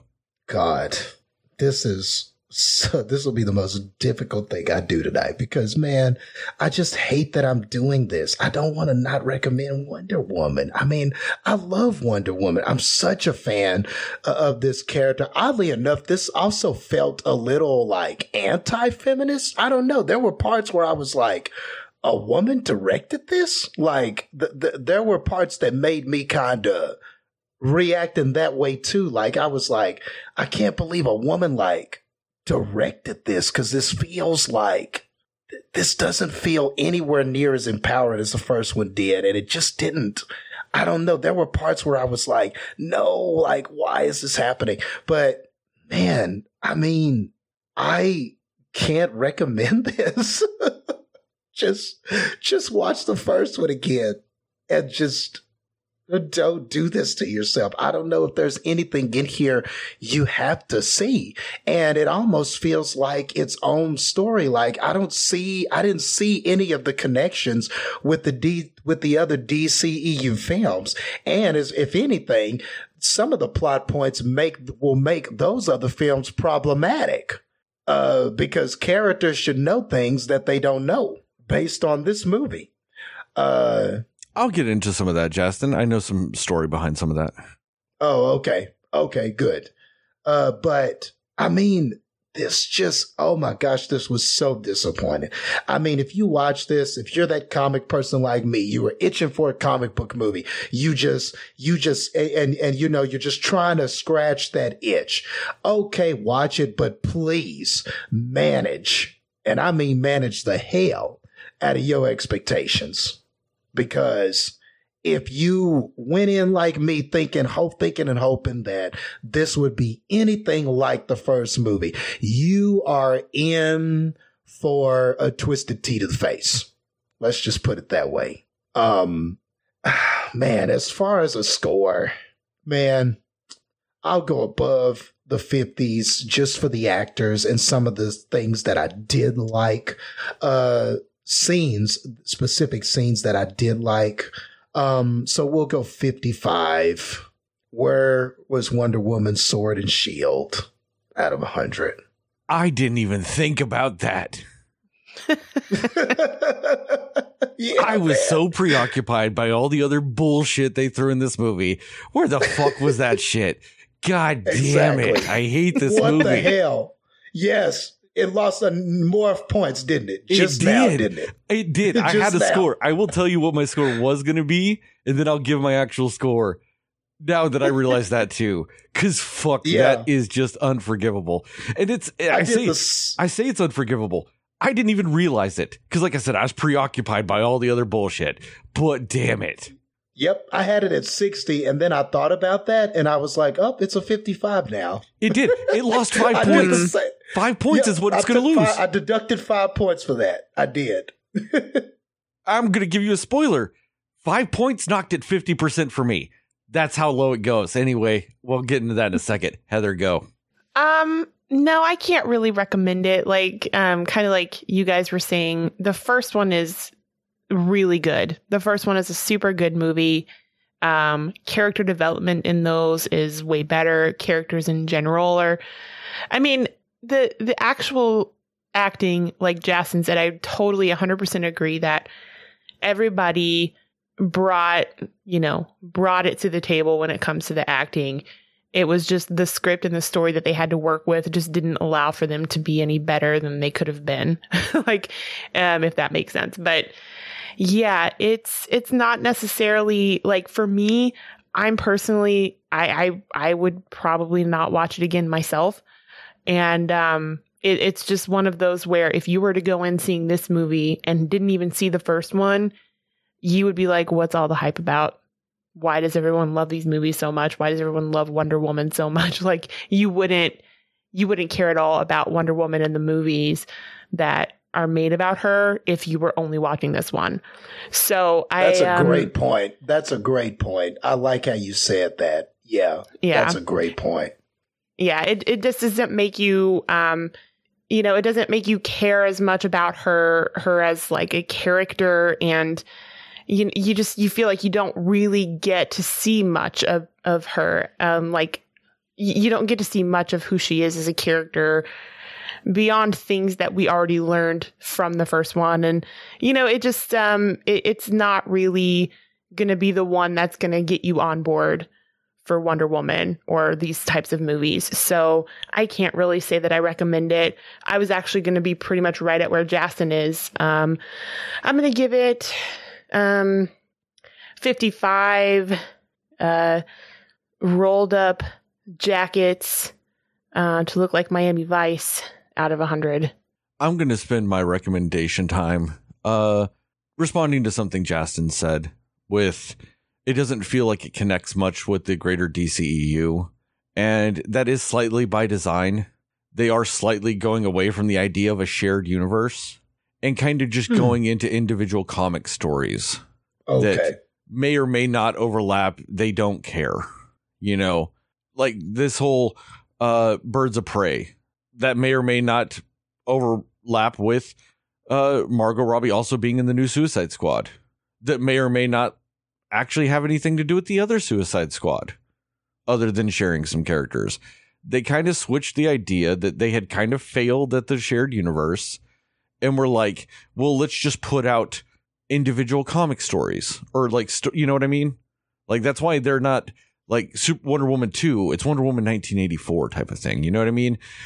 Just putting those out there.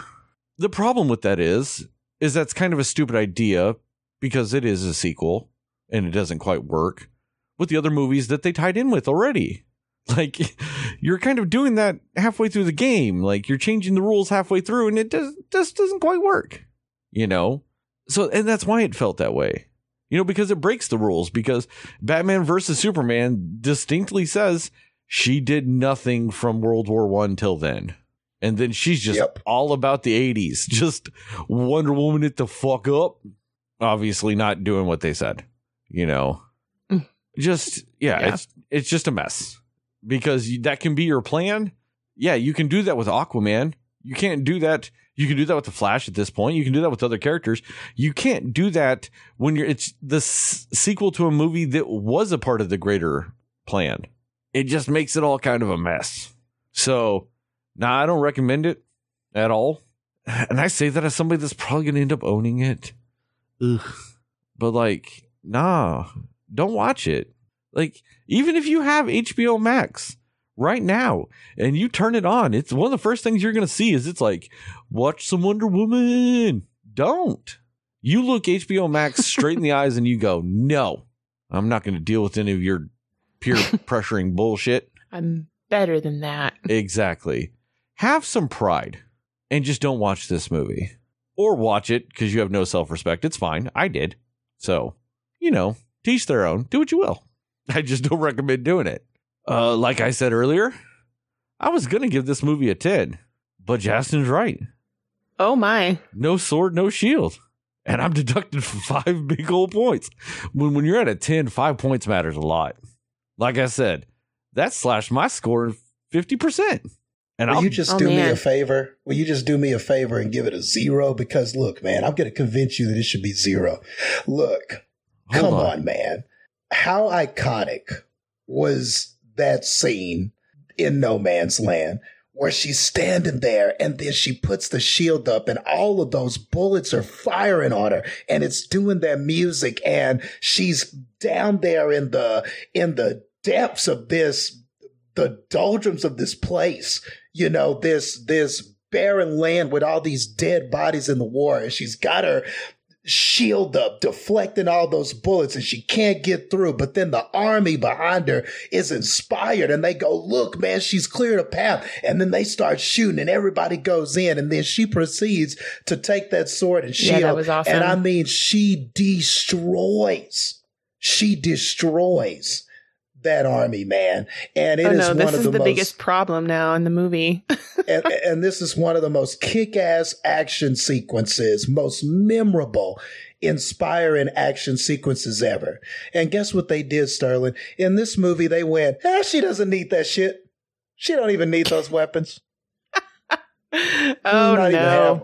Justin, It's I just not even 100% agree with you. But wait till you hear what my five points are for, though. Oh God. Okay. It gets five points because the one thing I enjoyed in this movie was the fact that Pedro Pascal overacted the fuck out of every scene he was in.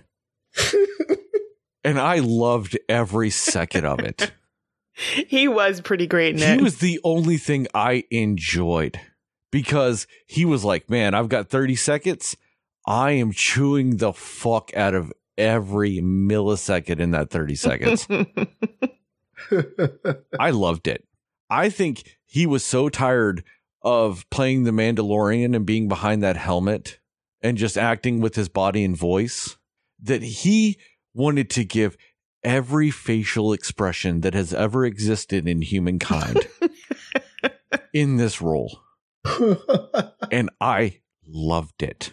It was a roller coaster. I never knew how he was going to overact from scene to scene, and he just kept going. But it just totally worked, though. Oh, I was one hundred percent for it every time. There was not a scene he overacted that I did not think he did the most amazing overacting ever. I loved it. That's why this movie's getting five points. Is Pedro Pascal overacted to the perfect degree? Okay. And I can't I can't okay. deny him his points. All right, I understand. Fair I enough. understand. Yeah, it was going to be 10 points for him, but the sword and the shield do matter. So, man, yeah, they don't even explain it. That is a big problem. That's messed up. Well, I understand the sh- sword not being there. It was destroyed at the end of the first one. But that shield, that shield. Oh, that right, right, shield. right. But also, she has the sword back in Batman versus Superman. So what the fuck does anything matter? So yes, he sh- she should have had a sword too. yeah, that's what I thought she got. Yeah, okay. She had a sword okay. back. So yeah, she should have had a new sword. Man, fuck this movie so much. Spoilers. Yep. Might as well. Somehow, this movie at the end of it, with arguably the worst superhero fight scene I have ever seen in a movie at the end. that Superman versus Clark Kent fight scene in Superman 3 is better than this fight with Cheetah. Oh my God, it is. Oh no. And part of oh, it has no. to do with that the fact that that fight scene was what, two minutes long? Mm-hmm. If that? And just, it was boring. It was so boring. She did more moves fighting four bank robbers at the beginning of the movie than she did fighting one of her main supervillains. Like, it's tough for me to like the final sequence of Wonder Woman, the original. It's just smoke and flames, fucking gray ass boring villain, and just uninspired bullshit. This ending fight makes that shit look like the fucking Kylo Ren Rey battle with the Royal Guard at the end of Last Jedi. I know Heather might not know what that means. I know Justin does. Because that was a great fight. That was fucking fantastic. Yeah, that was You good. know what wasn't? This one. you know, Justin brought up that No Man's Land from the beginning one. And then they tried to do their version of it in this movie, which was them fighting on that highway in Egypt. Yeah, I didn't like that scene really. Yeah. It's b- boring. It was a bunch of her pushing cars. That right. was her main yeah. move was pushing cars. And like the crazy thing is, she filmed a lot of Wonder Woman, the original one, pregnant. So she did a lot of those action sequences and stuff like that pregnant. She's not pregnant now. and they acted like they could not put her doing any actual physical exertion at all in this movie. I mean, I just, this felt like fight scenes for a superhero movie filmed in 1962. I understand that, yes, they did some shit with CGI. They couldn't do that. I get it, whatever. But it felt like it. It felt like a bunch of people doing fucking stage punching. And just how do you have that in a movie like this? I understand that Patty Jenkins was obviously, and if she wasn't, my bad, but I can only tell from watching the movie that it was seeming like she was trying to make it a little bit less action oriented and more like emotional and theme oriented, which is fine, I guess. But like I said, ask Ang Lee how well that works. You want, you know what I want to see Wonder Woman do? Beat some fuckers up. And don't tell me that's right. not this character, because I've read a lot of comics where Wonder Woman wants to beat some fuckers up. I'm just saying. I mean, look at her character in Batman versus Superman. She shows up because she's like, guess what? I get to fight some Doomsday. And she's loving it. She's getting like fucking punched in the face by Doomsday. And she's like, that's my shit. I love this. Yeah. And, and what was it in this? A bunch of fucking bullshit. I mean, from the very beginning, that Themyscira version of American Gladiators or wherever the fuck that was was I'm just for lack of a better word just dumb. She didn't care. And then like she like doesn't get to throw the spear at the end and she's like, but it's not fair. And she's like, but you can't take shortcuts and you gotta learn that. You know whose lesson that was in the movie? Maxwell Lord's. You can't take that shortcut to being successful. That wasn't the lesson that Wonder Woman ultimately learns in this movie or remembers. It was Maxwell Lord's. So they tried to more or less shoehorn, shoehorn a thematic element of the movie juxtaposed onto Wonder Woman learning it as an eight year old or whatever. And that's dumb. It's just dumb. It, it it plays like it's a fucking after school movie. There was a friend on your Facebook, Justin, that talked about a lot of this movie played like a fucking children's story. Hmm. And I, I'm not gonna lie, they're right. Yeah.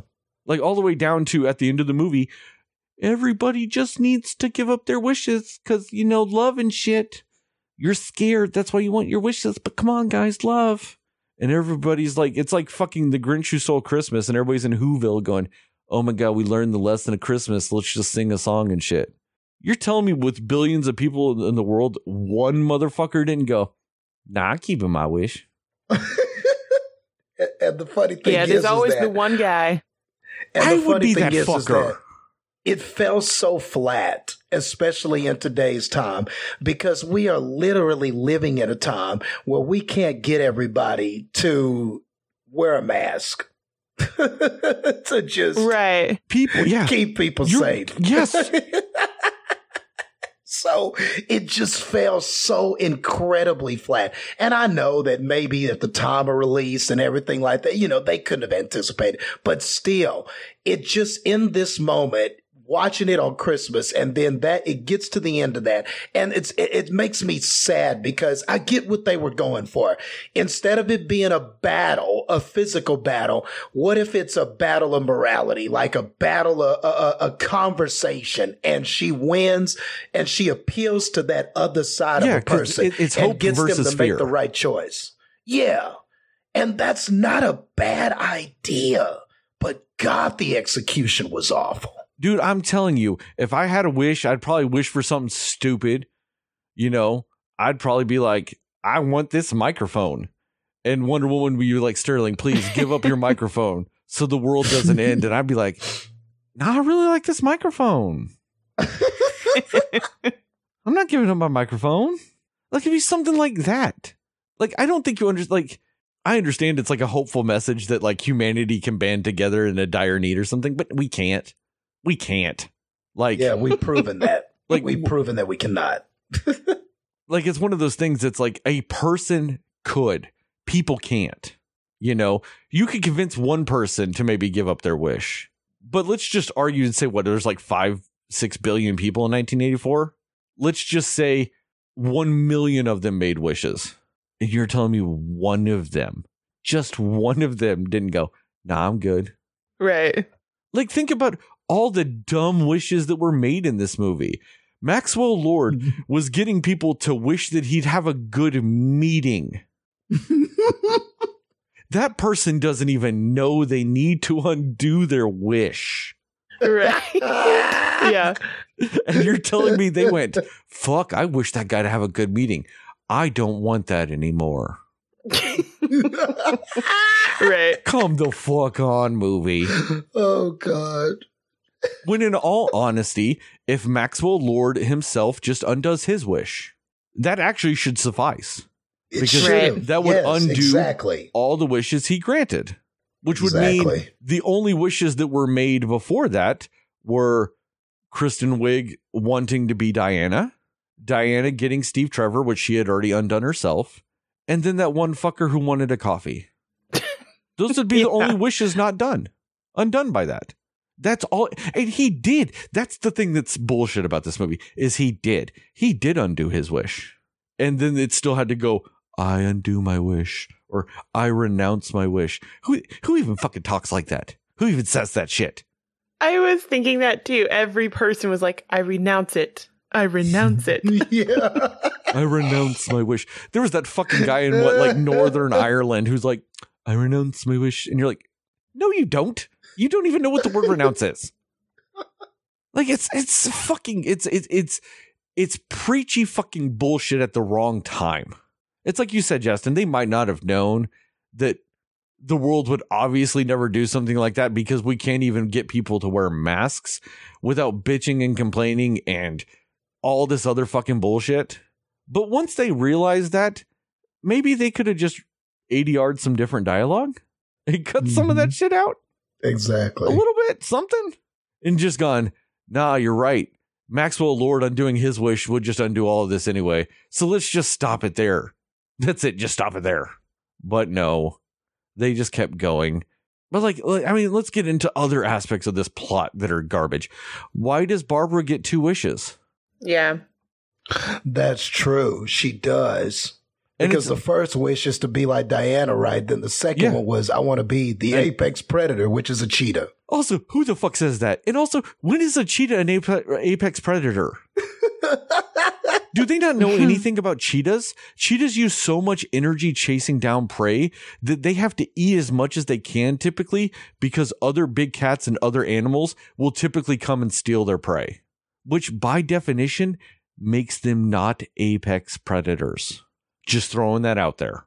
I get it. Cheetah is one of Wonder Woman's iconic villains. I'm all for having her in the movie. I'm also all for not doing dumb shit with her. How about that? What a novel concept. Like, like I said, she gets two wishes. Why? No one else in this movie gets two wishes. And I know Maxwell Lord says, Oh, I'm feeling generous. He went up to a guy before he met with the president and said, Hey, wish that I have a good meeting with the president. And he goes, Yeah, yeah, I do. And then he's like, Wait, did you already have a wish? And he's like, Yeah, yesterday. And he's like, Ugh, why couldn't he be generous with that guy then? If he can just be generous with wishes, why right. would he do it with that guy? That's a way easier wish than making somebody a cheetah person. Come on. Wait, question. Is he like as the, you know, stone or whatever, is he able to not give somebody their wish or he has to anyway? Technically he has to. I think he can dictate the other terms though. So she should have Wonder Woman should have found somebody that hadn't done a wish yet and been like, "Hey, wish for him to undo his wish" or something, you know. Yeah. I don't see why that wouldn't have worked. You know? But that's the thing is this movie's wildly inconsistent. It it has no mm-hmm. grasp yeah. over the plot it has. How is Wonder Woman losing her powers for what? 60% of this movie? Yet still constantly does shit with her powers at any given point in time. She's losing her powers. Can still turn a plane invisible though. like it's wildly inconsistent with that. Yeah. And the rules for the stone, like some wishes manifest immediately. And then other things yeah. like Steve Trevor taking over the body of a person who's already living. Why did all that need to happen for Steve Trevor to come back? But we can make a wall appear in Egypt, you know? Yeah. I just didn't. right. And why is it with other, like with other things, why are the consequences immediate with other ones, but not her? Exactly. Also, yeah. can we not have a superhero sequel where somebody's losing their powers? Please? Please. and with that too, like just because you were you were talking about it, there I think there's there was confusion, at least for me, for part of it, because of how they did that, where hers was just slowly going away. I was misunderstanding why she was losing her powers because I thought, I mean, it makes sense. Obviously, it would be, you know, because of her wish, but I was thinking it was because Barbara wished to be like her that it made her lose her powers just because it wasn't immediate. You know what I mean? Yeah, it's a red herring, is what that is. It's a red herring. Yeah. But also, once again, it breaks the rules of the fucking that they establish in the movie. That's the problem. Is this movie at no point has a grasp on anything it's doing? yeah like what what is it the the the, the Lynda Carter uh, Amazonian was it AstraZeneca uh asterisk um whatever her name Asteria? is yeah her yeah why is it that whenever they talk about her armor that it was like it was all the armor of all the Amazonians it, that like made it hurt. it had to be strong enough to fight off all of mankind it couldn't take like four hits from a cheetah bitch yeah come on it's strong enough to fight off all of mankind takes a couple of hits. Ah, the wings are done. Come on. Also, why did she need that suit? she already had her powers back, and she'd already learned how to entrance fly. for no reason. I'm just saying, yeah, it was. if you've got all that shit and you're going up against a guy that can just wish some shit, you don't need your armor yet. Especially when you're not using that armor to fight Doomsday. You've got a oh, Kryptonian God. monster and you don't take your armor, but you take your sword and shield. But in this one, she goes, nah, fuck that sword and shield. I'm going to take this armor that I don't need. You know what? It would have been infinitely more like beneficial against a cheetah monster and then a guy that, I don't know, had wind flying around him? A sword and shield. I know. And then, I mean, you could fly, you could lasso lightning, which if you are that fast, I mean, like, I mean, if you're that fast where you can lasso and swing across lightning, how could anybody ever hit you? I mean, how could you ever be hit? How Well, could you ever? That's the problem with superhero speed. Uh, How does anybody hit Superman? How does anybody hit the Flash? That's that's just dumb superhero shit. That's what that is. Yeah, yeah, I guess you're right. They always kind of do that. I guess. But but you're Yeah. right though. Like within the context But- of this movie though, like it's inconsistent. Man, now that I'm thinking about it, dude, I can't think of a single fight scene in this movie that wouldn't have been fixed by having a sword and shield. You know what makes easier to like push around cars and shit like they obviously wanted to do in Cairo? A shield. Put that Mhm. shield in front of her and just barrage into something. Getting that berserker barrage action going? Come on. And if you know that you're aware, if you are aware that you are losing your powers, that doesn't mean that you are losing your fighting ability. So why wouldn't you arm yourself more? Like, man, well, I can't, I, I, I'm, my super strength is leaving. I'm not going to have, I'm going to, I'm not going to be as durable. I got shot and it hurt me. Why wouldn't you want a shield and Yeah. a sword? Yeah, especially after she went, oh man, I'm not bulletproof no more. Why did she go anywhere without a shield? Exactly. Exactly. Man. or wait so long to put on that armor because if that Yeah. armor was protecting her, do it sooner. Man, you know what else I realized they did only once in this movie? The little the little bangle hit bang explosion thingy. You know, when she slams her The wrists together? When she like does oh, the X. yeah. They they only did it against the fight with the cheetah. That's true. Man, do you know what would have helped against a bunch of cars doing that? that. Yep. Do you know what would have stopped Cheetah yeah, inside the White happening House? with this? That. Do you know what would have stopped that fucker from telling people to wish for more shit? That. Like everything that's useful that she could do, they just went, nah, let's not do it. Oh man, I'm getting more mad at this movie. like, I mean, let's I let's go into something Justin brought up. Why did they have Steve Trevor in, in, in inhabit the, that body of the other guy? Why couldn't he just show I up? hated that. Why couldn't he just be Yeah. him? yeah. And now you got to deal with a bunch of people saying it is now rape because you essentially took the body of someone And then fucked Wonder without Woman their in it. consent and had sex with that body. I, I, as as ridiculous as it sounds, in all honesty, I can't say they're wrong. And you can't argue against it. Yeah, like I, can't know say that wasn't wrong. the intent of the movie. Yeah. yeah. I, I, I I know you. We all know that that was not the intent of that movie. But I mean, how can you argue that his body was taken, and then, and then, and they knew. I mean, she knew that that was that that was him in another body. And instead of worrying about the moral conundrum of man, where who is this person? Where does this person come from?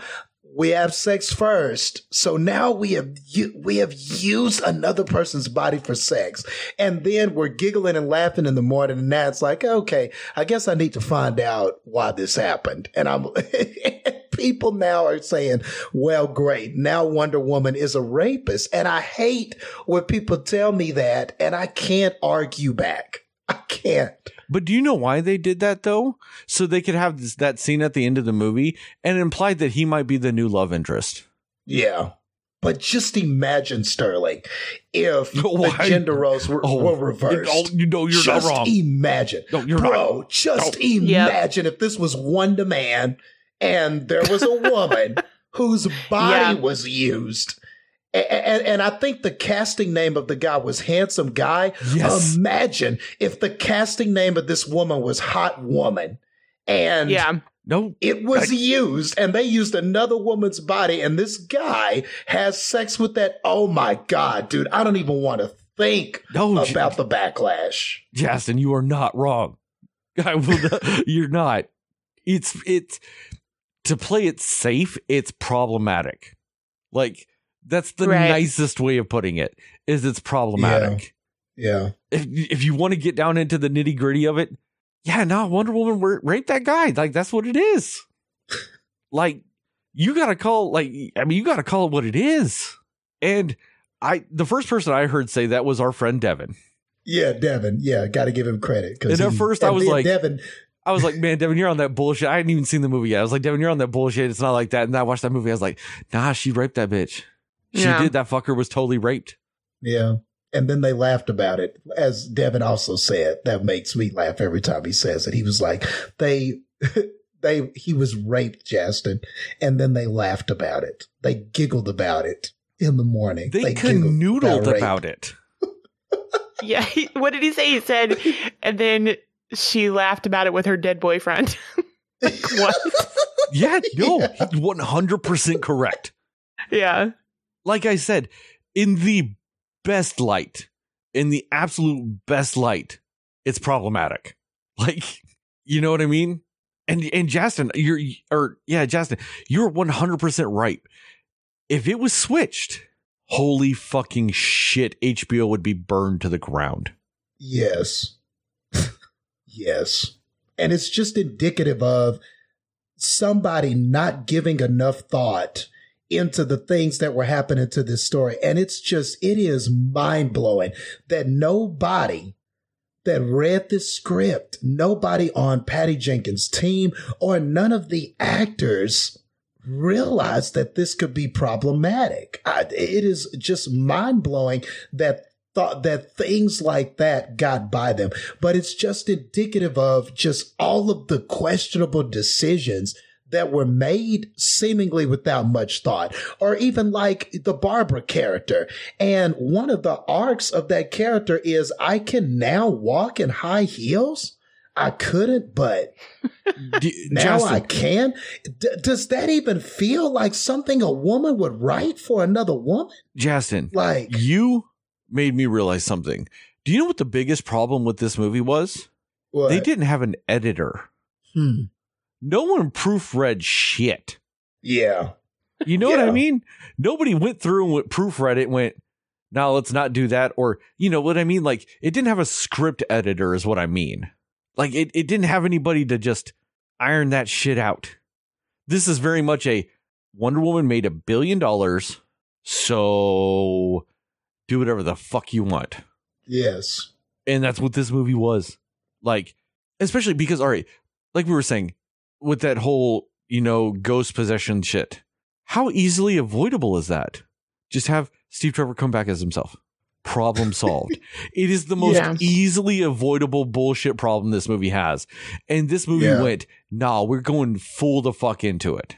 Like, damn. And all you kept thinking was, this guy, what if this guy had an animal that needed to be fed? What if he had a mom who was deathly ill and was dependent on him to deliver her medicine? What if he had a job? What- I mean, What if he had a fiance that he was supposed to marry like that weekend? oh God. Yeah, you're right, Justin. What if he had a kid that was like dying in the hospital and he just went home to change clothes and just possessed?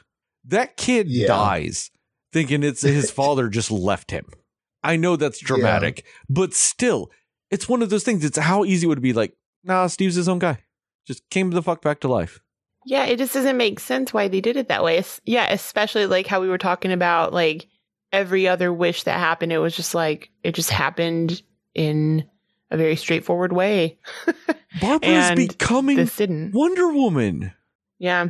And this stone has to do some bullshit like that because it would work if that like that was the curse of it. If that was the curse of her wish that she didn't see him as Steve Trevor, you know, so he had to work Yeah. and be like, no, no, it's me, it's me, you know, like they did that for 30 seconds.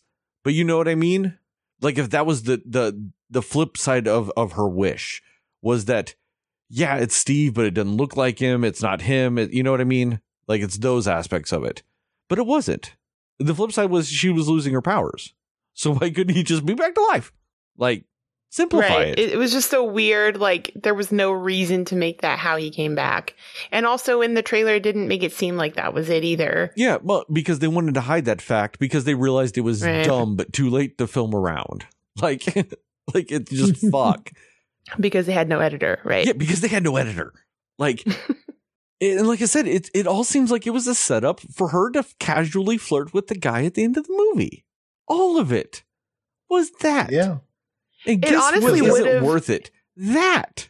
It honestly even would have worked that flirting would have even worked. They they could have kept it the same where it was like that outfit that she was like, "Oh, that outfit looks Yes. great" or whatever. It could have still been like that's the same outfit I picked out for Steve and it still could have been the same conversation, Well, like, honestly. How easy could they have done? Yep. Because I know that that was their version of that scene from the first movie, but why couldn't Steve come back to life and then just literally do that scene again, where they go to the Sears or whatever, and they're just trying to close at Sears? Why Yeah. does it have to be Yeah. in the possessed guy's apartment? Why couldn't it be J.C. Penney? Yeah. And you know what? And you could even have a weird scene where she's like, "Oh, I like that outfit," and she goes, "Yeah, I saw some guy try on an outfit like this at the store, and I really liked it. Apparently, he didn't though. Do a Yeah. joke like that, bam, connection, chemistry, whatever. Right. Like it's done. Like it's There was just no reason for that to be like a, a plot point. And yeah. especially a problematic plot point. It's not even the fact that it was just dumb; it was problematic too. Yeah. And Justin, you're older than any of us. When was the last time you worried about another adult being popular?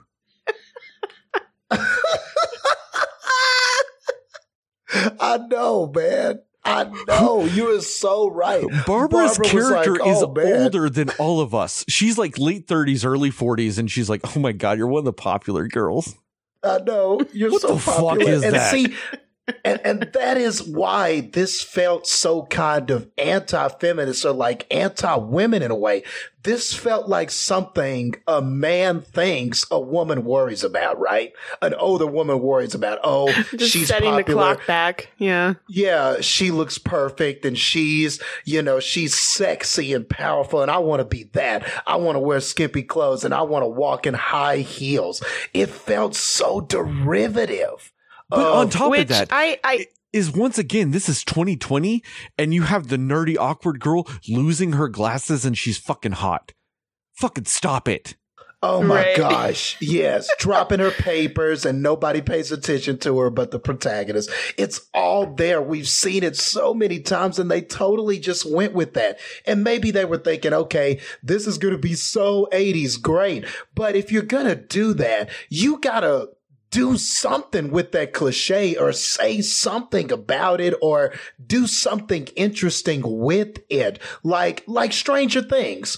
Stranger Things is a big homage to the 80s and all of that stuff like that. It has that 80s dressing. It has some of that nostalgia, the music and stuff like that. But the characters and what happens to them and the things that it develops is compelling.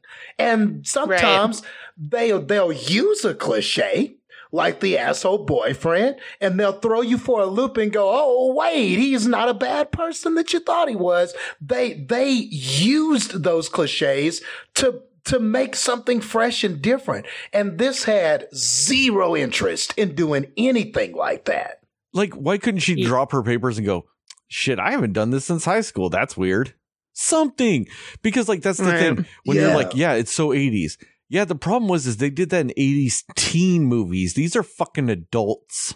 Yeah, Go ahead, Heather. Yeah, I'm no, you're good. I I mean, I think I mean, I do get like okay, yes, sometimes women are like, "Oh, I wish I was kind of like that woman who's more confident and whatever." Like I get that. That is a thing. But like just wishing you could walk in the heels. And I'm just like, no, no, I don't know many women who actually really enjoy walking in heels at all.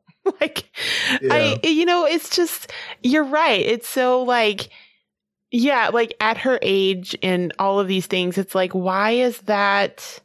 Eh, yeah, if she was like a young intern or if it was high school, it wouldn't be a lot different and it would make more sense. And it just, you know, it, it just, it's not, it's not a thing at that age where you're just like worried about that, you know, like, um, it's, yeah, that it, it just didn't play into the film as well as it should have. And, and Kristen Wiig, I actually think she did the part well. Like she really, she did a good job in this film. And I, I did like seeing a part of her uh not doing the funny all the time you know she was she was funny but she wasn't just funny you know and I, I did like seeing that side of her but yeah it's just like her character was not written well at all you know it was just it's a, it's a shame honestly I have another question for those for you guys. So after that jewelry store robbery, how did those four robbers not die from being dropped like 30 feet straight onto a cop car? And i know right Obliterating Yeah. that cop car. They obliterated it.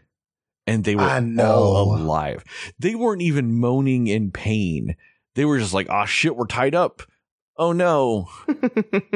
What the fuck? Those men should have been murdered. She should have dropped him on that car, and then people should have started screaming because of the bloodbath that ensued.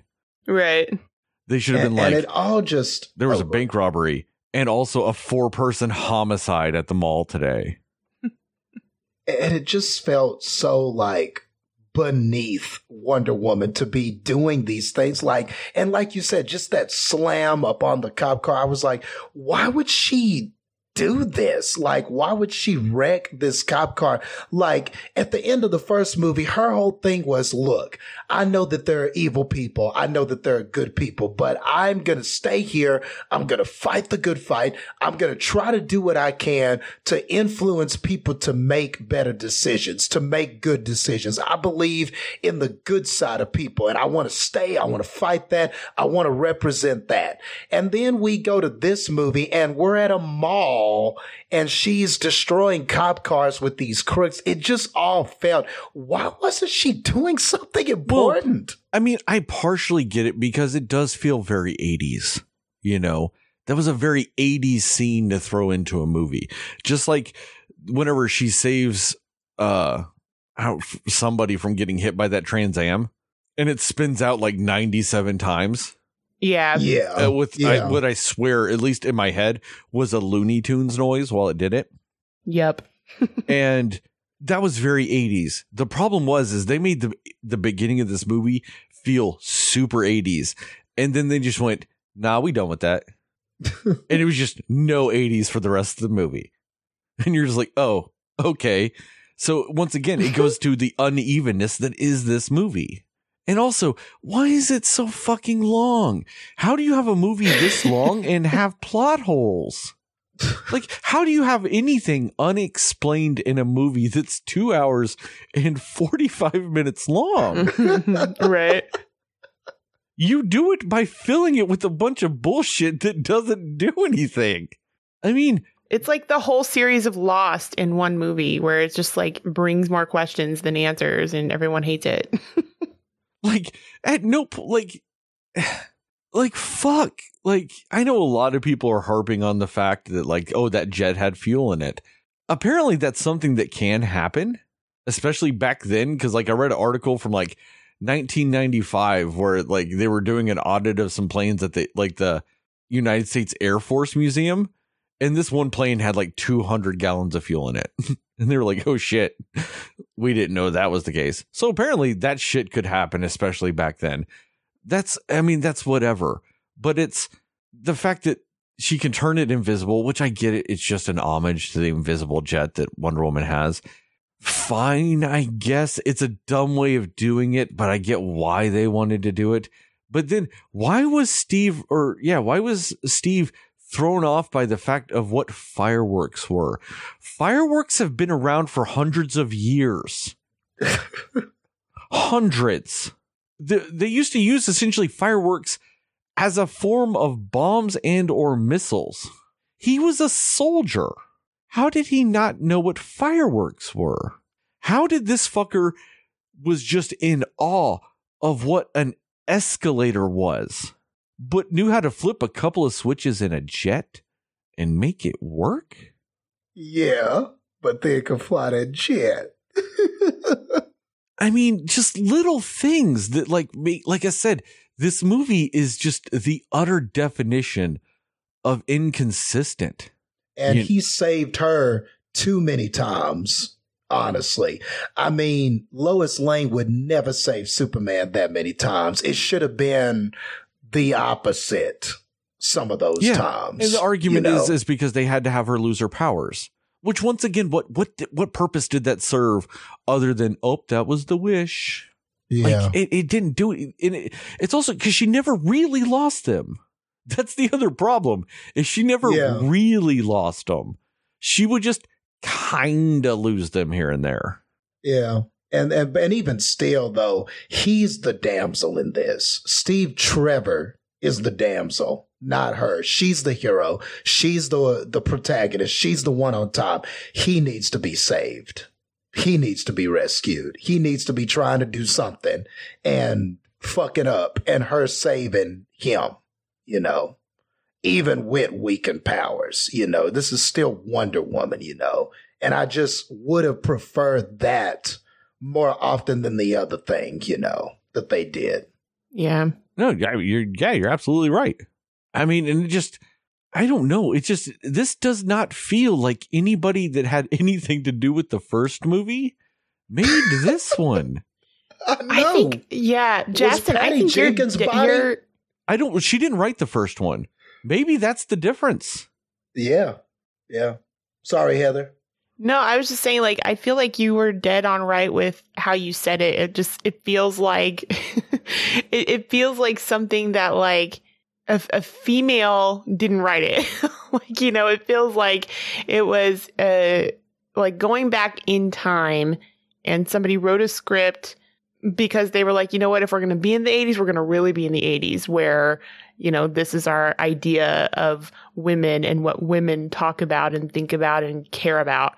Like, Yeah. I feel like you were dead on with with that point because it does feel like that, especially compared to the first movie. It just, it really feels like they're just two completely different things. Yeah, like the modern day Superman 3.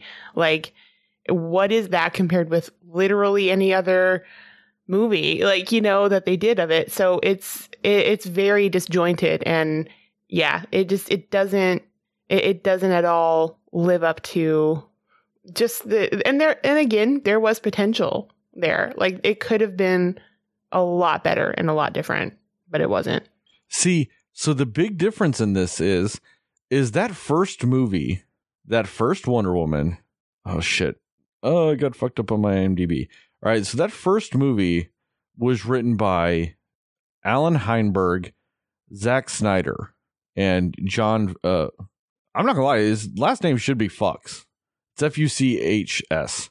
Maybe it's Futches. Anyway, that's who wrote the first one. Wasn't Patty Jenkins. She just directed it.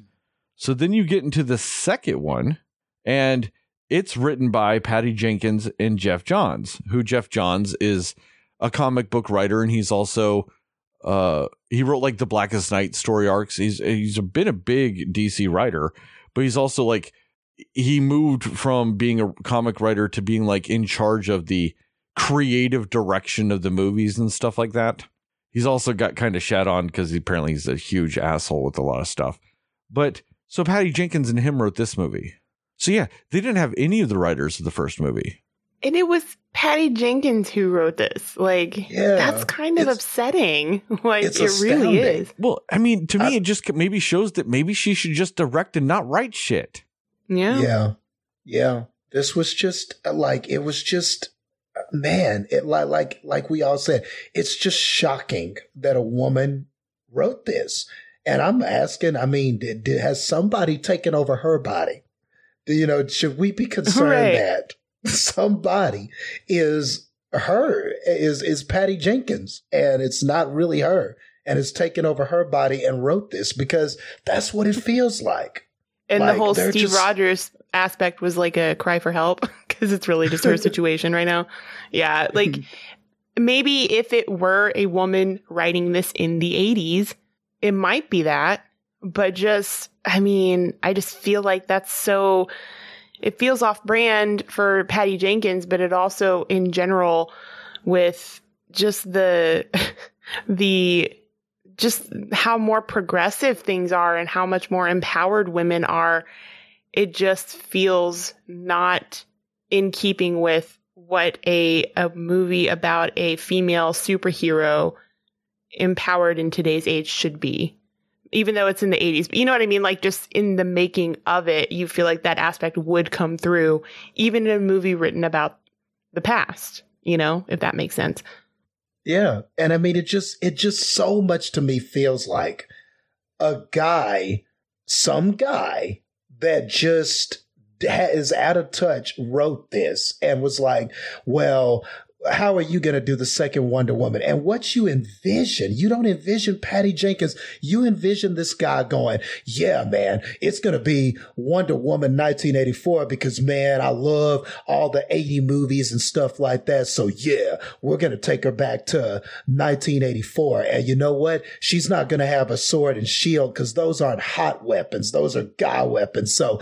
let's give her, let's just, we're just going to have her fighting with the whip almost all the time. Yeah. I want her to be hot. I want her to use the whip. She's to have, we're to have Cheetah in here, but yeah, we're to have her you know, be happy to walk in high heels and we're going to have her boyfriend come back and she's going to have to choose, do I want a man? Do I want the man or do I want to be Wonder Woman? And it's going to be tough, but yeah, she'll decide to be Wonder Woman. But before that, this guy's going to save her a bunch of times because she's losing her powers. It'll be awesome. And then at the end, she's going to beg a guy not to be bad. Yeah. And then somehow the first movie was written by three guys and worked better. Yeah. Right. WTF. Like, really? Like, what happened here yeah. I mean, I just, oh, I just, I mean, whenever this movie first came out and so many people started talking shit about it, and it had great reviews to begin with. Like the people that got screeners gave it good reviews. It was like in the 80 somethings, certified fresh, all that shit. And then all the people that didn't get screeners but still report to Rotten Tomatoes, they started watching it, and this thing fucking dive bombed to the 60s and lost its certified fresh status. And I was like, man, people are just on that bullshit like they were with their first Wonder Woman and with Captain Marvel and all this other stuff. They're just on that bullshit. I bet this movie's nowhere near as bad as people are acting. Nah, my bad. It was. I kind of feel like some people undersold it too when they're just like, no, I didn't really like it. Man, that's an understatement. This movie fucking sucks. Like, it's not good. Like, I just it, it's it's filled with like scene after scene after scene that doesn't necessarily go together. I mean, why the fuck did she turn to that little girl and wink at her and go, "Shh, bitch, you're in the middle of a mall. Everybody's Right. seeing this. Like, you're not hidden anywhere. Literally everyone in this mall is seeing you right now. Who are you telling to shush? Like, damn. Also, real quick, so when her and Steve, like when you know when Steve Trevor's like, I'm gonna have to go away now so you can be Wonder Woman again, right? They're in Washington Yeah. D.C. when they decide that. Why does she fly slash lightning whip what seems to be at least 800 miles to go to the other side of Washington D.C. to get that armor? To then do the same thing or to, to fly with the armor to the other side of DC. Also, why was that fight scene at night with Cheetah when like all the sit with Pedro Pascal and the wishes and shit was happening during the day? They couldn't even figure Yeah, out what what- time of day it was, man. Yeah, when he found his son, his son It's was day. like emerged from emerged from trees, and it was daytime. what? he emerged from trees. what 12 minutes had passed He It was 12 Come minutes. on, Heather, you knew he it went from You dusk saw him Yeah, I emerge. did. because because that was dusk that was like late dusk like that was like 7.45 p.m when she fought cheetah why was it 1 o'clock in the afternoon when he found his son 12 minutes later At least make me think it was morning. The son could have had a Yeah. cup of coffee or something. right. so yeah exactly nah that was 1 o'clock in the afternoon that sun was in the middle of the damn sky It was, dude. You're right. I, I- saw the sun when he emerged. I did. and it was all fucking high from the noon at the. OK Corral. Right. it really was though. Yep. And, so like, bright. And the thing the thing is, like, I totally, you know, I get the idea, like you were saying, of, you know, her speech at the end about, you know, if we band together as humanity, we can save it. But and I didn't I didn't actually mind her speech. Like I do feel like parts of it were really were really good about, you know, like, oh, you're not the only person who's lost someone or wishes they could have people back or whatever. I, I didn't mind her speech. But again, it just it would have worked better if it was towards uh, Pascal's character because again, it's like you're you're expecting that all these people in the world, you're expecting the whole world to listen to you before one person who was at least listening to what you were saying. I mean, who knows how long it would have taken to get him there, but like it just would have made more sense if that speech was to him. You know what I mean? Like, and she could have even thrown in something about like, well, what about your son? Like, if she had probably just mentioned him, it probably would have done something, but she didn't even, you know what I mean? Like, it just, the way that it was executed, as Justin said, it was not executed in an effective way when it could have been. It could have been an effective way. You know, it just, it, they just did not execute that well at all. So I just wanted to kind of add that into it because that was something else that sort of bothered me. But also, it did have, you know, like I said, I did like the element of, you know, what she was saying. The point of what she was saying was good. It was just how she tried to do it and things like that. It would just, it didn't work as well as they had hoped it would. You know when that speech would have worked? 2018 when it was probably written. right. Yeah. You know when Yeah. it doesn't maybe. work? Christmas of 2020. I know. right. In the middle of a pandemic where we can't get each other to I mean, cooperate. You're, you're so yeah. absolutely right though. Like in if But this movie right. came out like in 2019 and you heard that speech then, I probably wouldn't have been that bothered by that speech. Now the rest of the movie still would have sucked, but I wouldn't have been bothered by that speech. But like as Justin We've pointed seen out the worst of humanity. Yeah. yeah, just what I have watched at least four videos today of people bitching about wearing a mask in a store. And you tell me Right. people gonna get rid of that shit? Come on. 2020 has like just we we do not believe humanity can be better at this point. 2020 has broke Wonder Woman. Like Right. seriously. It really did. because it like really did. go back to that fucking controversy at the beginning of the pandemic with that Gal Gadot shit. When she's like getting all the celebrities to sing Imagine, you know, being like, yeah, let's just band together. People are all losing their jobs and shit, but she's like, hey guys, let's band together and we'll get through this. And everybody was all mad because they're like, yeah, you're super out of touch with the world. And I'm like, well, yeah, of course she is. She just filmed that fucking movie. Right. Obviously, Yeah. nobody connected with anything is made had was with that movie. Yeah. And how come nobody went to jail? Were there any consequences for anyone? I mean, we didn't see anybody go to prison. Man, This those man bank robbers or those those those robbers at the beginning are the only people that went to jail. Pedro Yeah. Pascal killed at least nine thousand people. I mean, granted, it might have gotten undone whenever they everybody undid their wishes. I don't know because who knows with this movie? It's all inconsistent as fuck. But at least nine thousand people died, and what did he do? He just went, "Nah, I'm in a field with my son right now." Yeah. So what where are what you? was what was the Peekaboo, Dad, I'm in the trees. yeah what was what was the fucking cheetah doing? Barbara's just sitting on the fucking side of a mountain. Watching Yeah. They the also didn't come even say what happened to her. Like, I wish I would have known what would have happened to her afterwards. You yeah. know? Like, they didn't they didn't say anything. It was just nothing. Like you got no sense of any consequences. And they screwed up with the wishes because I mean, okay, when everybody recants their wish, that should have included the memories of these people. Like you don't remember anything like basically the events are wiped It's what it should have been. But what it was was these people still knew that all these things happened. Because remember the guy was like hey all of those nukes that were on my screen those active nukes that were about to go up and destroy everything. They're they're gone sir. They're disappearing sir. All the nukes are gone. So everybody remembered the events everybody remembered what happened. It was just that those physical Hope you're things happy were, with yourselves. yeah, were being undone. So I mean, that would still have repercussions. That would that would still be problematic because all of these people would just be going around going, "Remember that day when Egypt had a wall the size of hell grew?" And remember that day that all these nukes were headed towards us? And remember that when people were dropping dead because people were wishing for it? Mm-hmm. That wouldn't cause any problems afterwards. I know because Well- honestly, it should less. It should bring less unity because it's like, okay, if this is what they're wishing for, this is probably what they're working towards on their own, and we should be worried in the future about what's going to happen with some of these things. You know? Exactly. I mean, but there's all kinds of things. Like somebody wished for a million dollars, so they had a million dollars. What if they went out and bought a car and all this shit? Did that car disappear?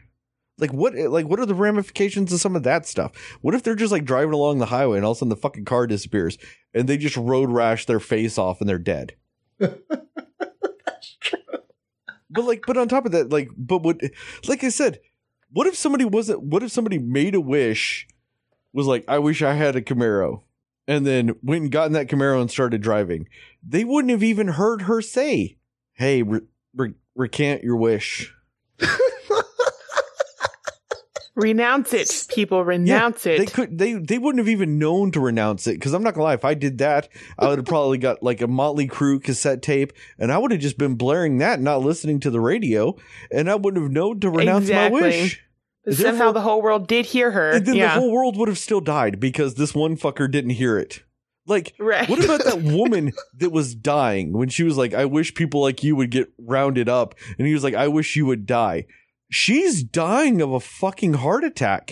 How is she she can't renouncing re- shit? she can't renounce anything. Yeah.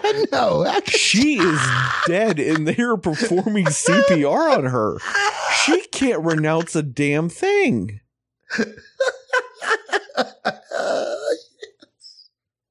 oh, oh, and also that wish kind of also went slower than than the others because he's like I, I wish you would drop dead and she hadn't died and it had been at least a couple hours i think yeah. so that one it had. also went slower than everybody else I don't know. It could yeah. have been it could have been a couple of hours, it could have been a week and a half, it could have been 5 minutes. No one knows in this movie. Cuz it's a bunch Right. of shit and there's no connection. There's no connecting points at any point in time in this movie. I mean, how long did, Did this it? movie take place? You could say five million years you could say 2 days, you could say 27 years. I can't say either one of them are wrong.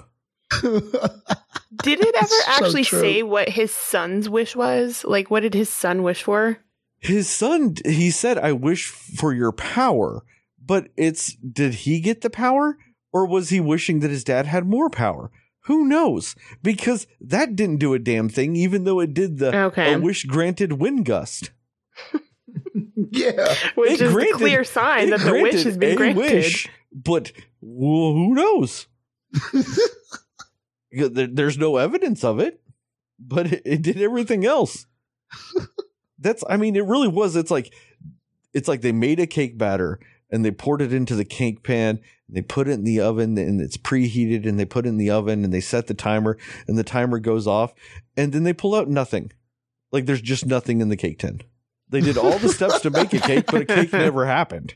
And this might be like super nitpicky, but I mean, did Wonder Woman like did she really specifically even like wish for that? She was more just like, I know what I would wish for. But that's the thing. That's, Everyone else had to be like, I wish. no, you're you know? absolutely Yeah. right. They broke the You're rules with her too because she was the one person that didn't say it out loud. Right. She was touching the stone. She said, I know what I would wish for. And then she smiled a little bit and then put it down. Yeah. So maybe that's why her wish took nine years and was kind of incomplete. Maybe. Is because it's like the thing's like, man, you, you broke the rules, but we still have a movie to make. So it'll happen, just not like everybody Yeah. else's. right. Yeah. That's, I mean, I want to know what the consequences are for the guy that said, I wish for a cup of coffee. So he got his cup of coffee, but you're telling me he's going to lose whatever is most precious in his life? So, like, he got a cup of coffee. So you're going to take, like, his wife is dead. His wife is now dead because he got a cup of coffee. Oh, or the oh, know. guy who wished a good a good meeting. Yeah. We should had a good meeting. Guy. Like, what happened to him? Is he, like, sterile now? Like, his dream of having kids is gone? Yeah. What is the like how do you balance and weigh these things, you know? But that's the thing is so once Pedro Uh, like so once Maxwell Lord became the Dreamstone or whatever the fuck it's called, it's like whatever negative thing he said would be the other end is what became. So even then, the rules of the stone changed when he became the stone. Once again, inconsistent. Right. How did he even know about the damn stone? All they said was, oh, he's been tracking this down for months. Well, how did he know? Who told him about this? Who, how did he know about this? How did he know that this would happen? If he No, got it. You're, you're right, Justin. I mean, you're How right. did he know? Who knows? It was a stone that was lost to like history, and he's just like, "Nah, I know about it." You know, Oh, and another knew. thing another thing I noticed that bothered me was like um you know before Barbara, you know, makes her wish or gets her powers or whatever and like that guy comes up to her and is basically trying to assault her. And then Diana comes up as she like, you know, gets rid of him, beats him up, whatever or, you know, something happened to him. just knocks but then away. Diana just yeah, like but then Diana just walks away. She's like, "Well, I hope you get home safe." like she just left her there and walked Like, away. Like yeah. what? what kind of superhero is it? She just goes, "Yeah, you almost got raped here, but don't worry, I'm sure you won't get raped again somehow, like down the line." You're good, right? Okay, cool. This, you know, this guy, I don't know, something happened, but uh anyway, you're good? Cool. All right, I'm gonna leave now. Like just Also, left her What is there. the deal with Washington D.C. where there's like a rapist on every street corner at one point? They're all just sitting there, just going, "Yeah, we're scummy people," and it was just every street corner. Like every street corner, those like, "Yeah, I'm this block scumbag." But again, that was just like such a weird thing because, like, I get that, you know, she wouldn't want to reveal her identity as Wonder Woman or whatever. But it's just like, even just like walking with her out of that area where she got assaulted, you know, she's just like, Are you okay? All right. Well, yeah, have a good night. Like, Wait, what? and that was the perfect setup for doing something like that. Then goes, "Hey, I'll walk you to the office. You know, us girls got to stick together." That's that cliche Right. line that's in all the movies like this. That would have worked. It just would have been a fine little line. right. If she could just walked her to the office and then gone, "All right, I'll leave you here." Like anything. Also, like, why did Wonder Woman, who, like you said, didn't want to be like known to other people, like, why didn't she like? Why couldn't she just hit that guy? Why did she have to knock him back fifty-seven feet? yeah. Just like a do a do a Why quick couldn't she- like Like, punch just- or yeah, kick. walk up, just punch him, knock him the fuck out, and then she could have been like, "Oh, what's that?" And she goes, "Oh, you know, self defense." That's way more plausible in that situation than, "Oh, you just threw that guy halfway across the world." Right. Like, oh my god, this movie. Seriously, every good thing that Wonder Woman did, this one actively destroyed. yeah. It went out of its way to ruin everything about cinematic Wonder Woman. It did not even have the theme in a cool space. We talked I about mean- that, Justin. We talked about that when you were talking about the Superman theme, and I, you know, I brought up uh the Darth Vader, and like think about it, like those iconic themes. Like think about that fucking Jurassic Park theme. You know, whenever they see the the the dinosaurs and it's all it's all fucking awesome. And we even brought up this Wonder Woman theme. And I We was thinking did. about my history with this Wonder Woman theme. And I remember when they showed it in the trailer and they did that theme, and I was like, man, that's fucking dumb. And then I saw it in the movie and I was like, man, that's dumb. And then they did it again in Wonder Woman. And I was like, man, that's dumb. But then I was thinking about it and I'm like, that's one of the few times in a modern movie I've heard a theme and I knew exactly who it was for. And then I was like, no, you know what? It works. It works because it does exactly what it is. You hear that theme and you're like, fuck, that's Wonder Woman. You know, Hans Zimmer, if you go back and like listen to the score of Batman versus Superman or Justice League, all these characters actually probably have a theme because Hans Zimmer Yeah. is a very good film composer. So they all have Right. themes because that's what you do. She's the only one that has a recognizable theme. And they didn't even really have that in this movie. They did, but they changed it so much that it's not impactful. And yeah, then going back to what I did all. at the beginning of the movie, name a fucking 80s song in this movie. Right. They had that one random song at that party that Steve Trevor comes to, like whenever she finds that he's back. But it was the most generic song in the world. I can't even tell you what it was. Right. You're telling It me you can't stand have some tears for fears or something going on? You know? I mean, and it is it's a bummer too. Yeah, it's it's just a bummer too that like it was the way that Steve comes back is so distracting that you you can't really enjoy the fact that he's back. it's really upsetting because Chris Pine and you know I was rewatching the first one before I saw this second one and Chris Pine is he's a really good actor. I think he's very Yeah. good. And like just the moments, like everything in his face that he does, like he's he's such a good actor with how he delivers lines, the expression on his face. He's so good. He's so good. And in this movie, you can't enjoy even the little moments of what he did. Like he was funny. I think he was very amusing with his whole like I have no idea what anything in the modern world at the time is. And like the excitement of, oh my gosh, look at this plane. And like, you, you can't really enjoy that even for too long because you're just like, the way you came back is dumb and problematic, like we were saying. And, you know, and he's honestly not even, he's in it enough, but he's not really in it all that much. You know what I mean? Like, but it just, it just distracts. Like the, the way the story is written for how he comes back, like it's just it's so messed up and dumb in general that like you can't enjoy his character being in this movie, you know? Yeah, because that thought is just hanging in the back of your head. And you're right. Like, I liked the reverse fish out of water that they did with them. That to me wasn't a bad idea because it was kind of cool. Because, you know, in the first movie, it was her that was the fish out of Yeah. water. Then they switched it and it was kind of neat because now she's been in the world and Yep. he is an adept to the modern world. I like that. I thought that that was Yeah. actually a good idea, but you're right. It- like I said, for every idea that I like, I was twisted tea canned in the face with just something like that or thinking, what is this guy? D- d- does this guy not have a job? You know, does this guy have family Right. that cares about him? How come nobody cares about him?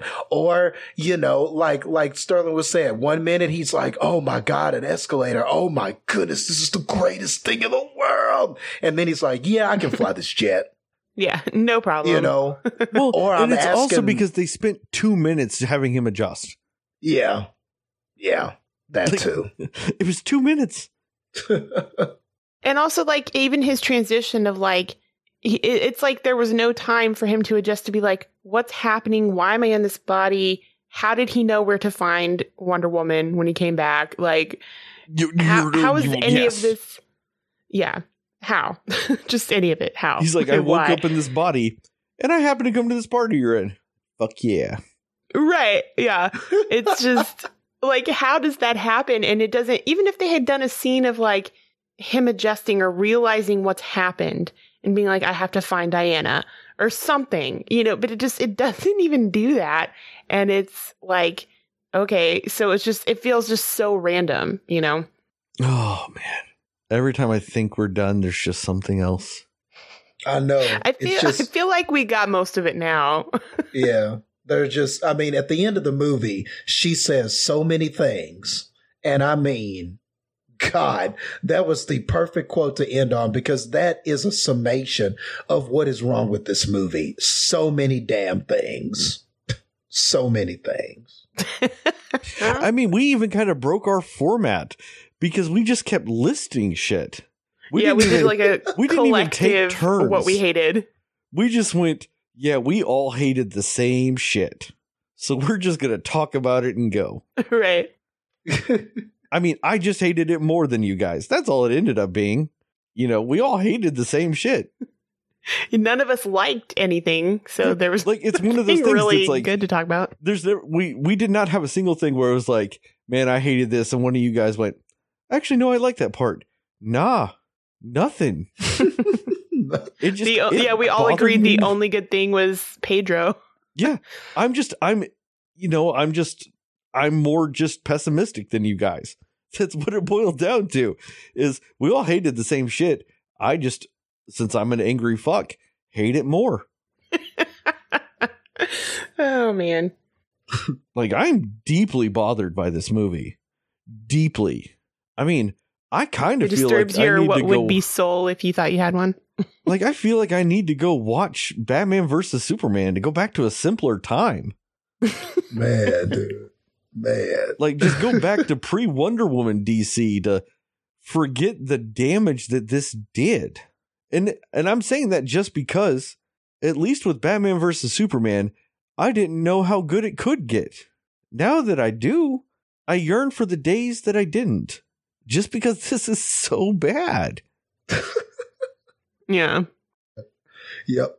Although the only slight disagreement that I have with you, Sterling, is I actually did enjoy that opening scene with like the games, the Asteria games or whatever it was they were doing. Uh, sure. I actually thought that was What's that? I just said yeah, sure. When you said Asteria Games. yeah, like I I actually thought that that was a really cool opening. Like it, it, kind of at least drew me in immediately at that part, but that was probably the most interesting part of the movie as far as action goes, if you will. I mean, the thing I'll say about that scene is when it happened, I didn't necessarily have a problem with it then. I had a problem with it further into the movie when I'm just like, no, that's part of the problem with this movie is it's just a bunch of random bullshit. Yeah. Like yeah. like it was a great attention grabber. It was a great, you know, it was it, it was a nice scene and it was nice to go back to um, the Amazons and see them and stuff like that. It was nice to see yeah. something like that. But how come the theme of Diana, you you cheated and you got to do things truthfully and fairly? why wasn't that a reoccurring theme? Why didn't they try to make that more meaningful? And I mean, I guess in a way, they, they were saying she was cheating by the, the guy, she was cheating this guy from her life because she's with Trevor and with Steve Trevor and she's losing her powers and that's the shortcut. Man, but it, they gave but I'm zero stretching. fucks about that other guy. Zero yeah. fucks that had they, zero they to do with their decision yeah. for Steve Trevor to yeah. go away.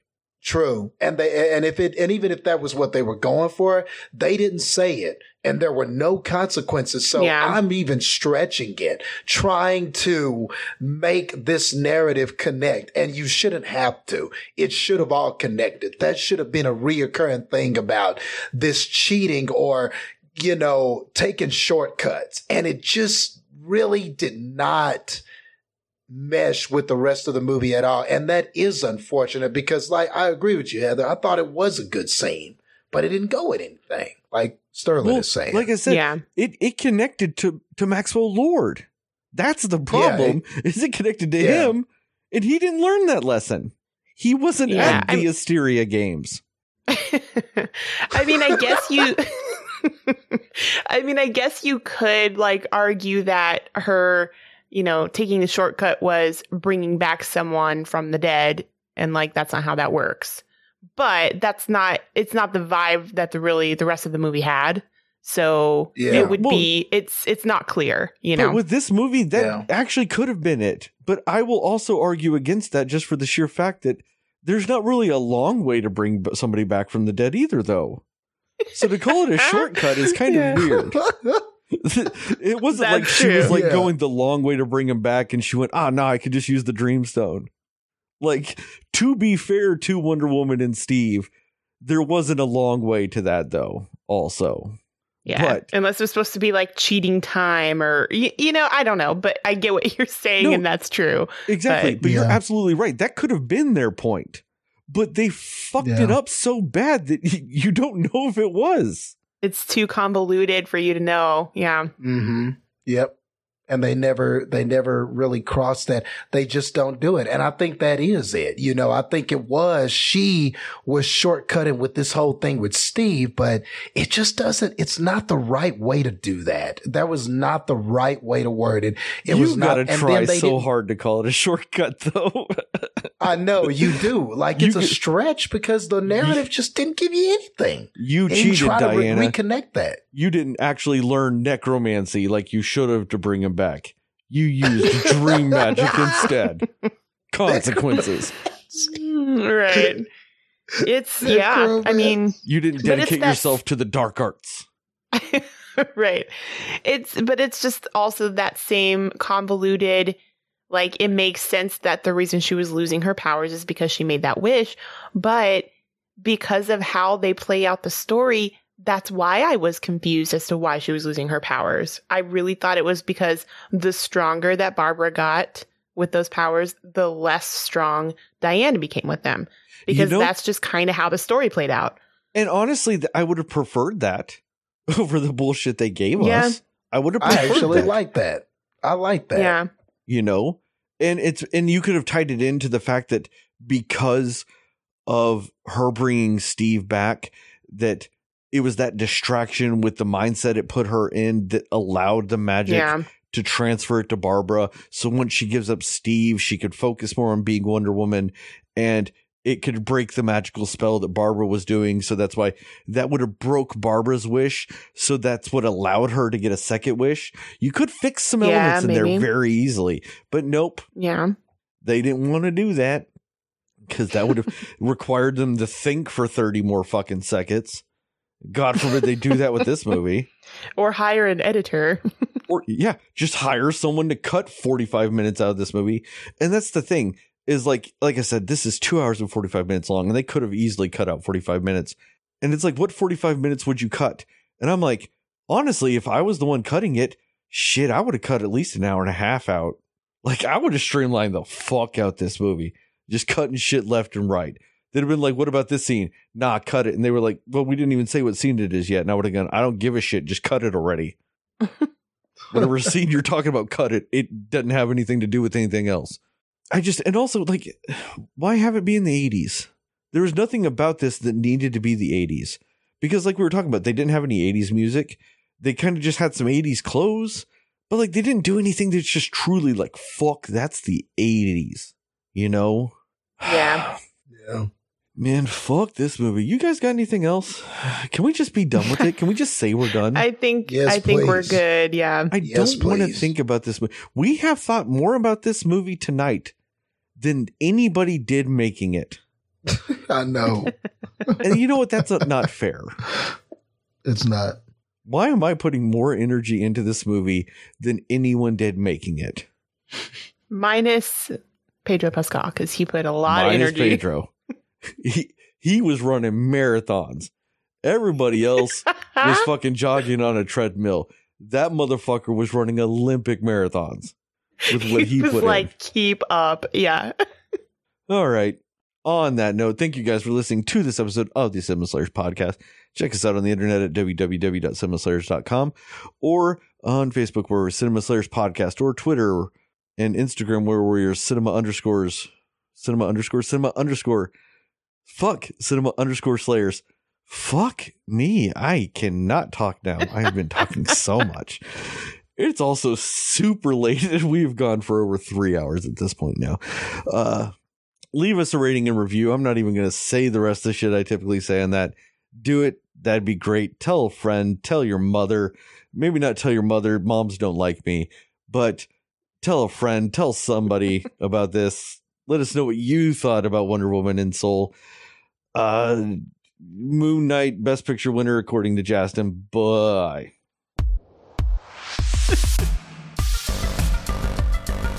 So many things.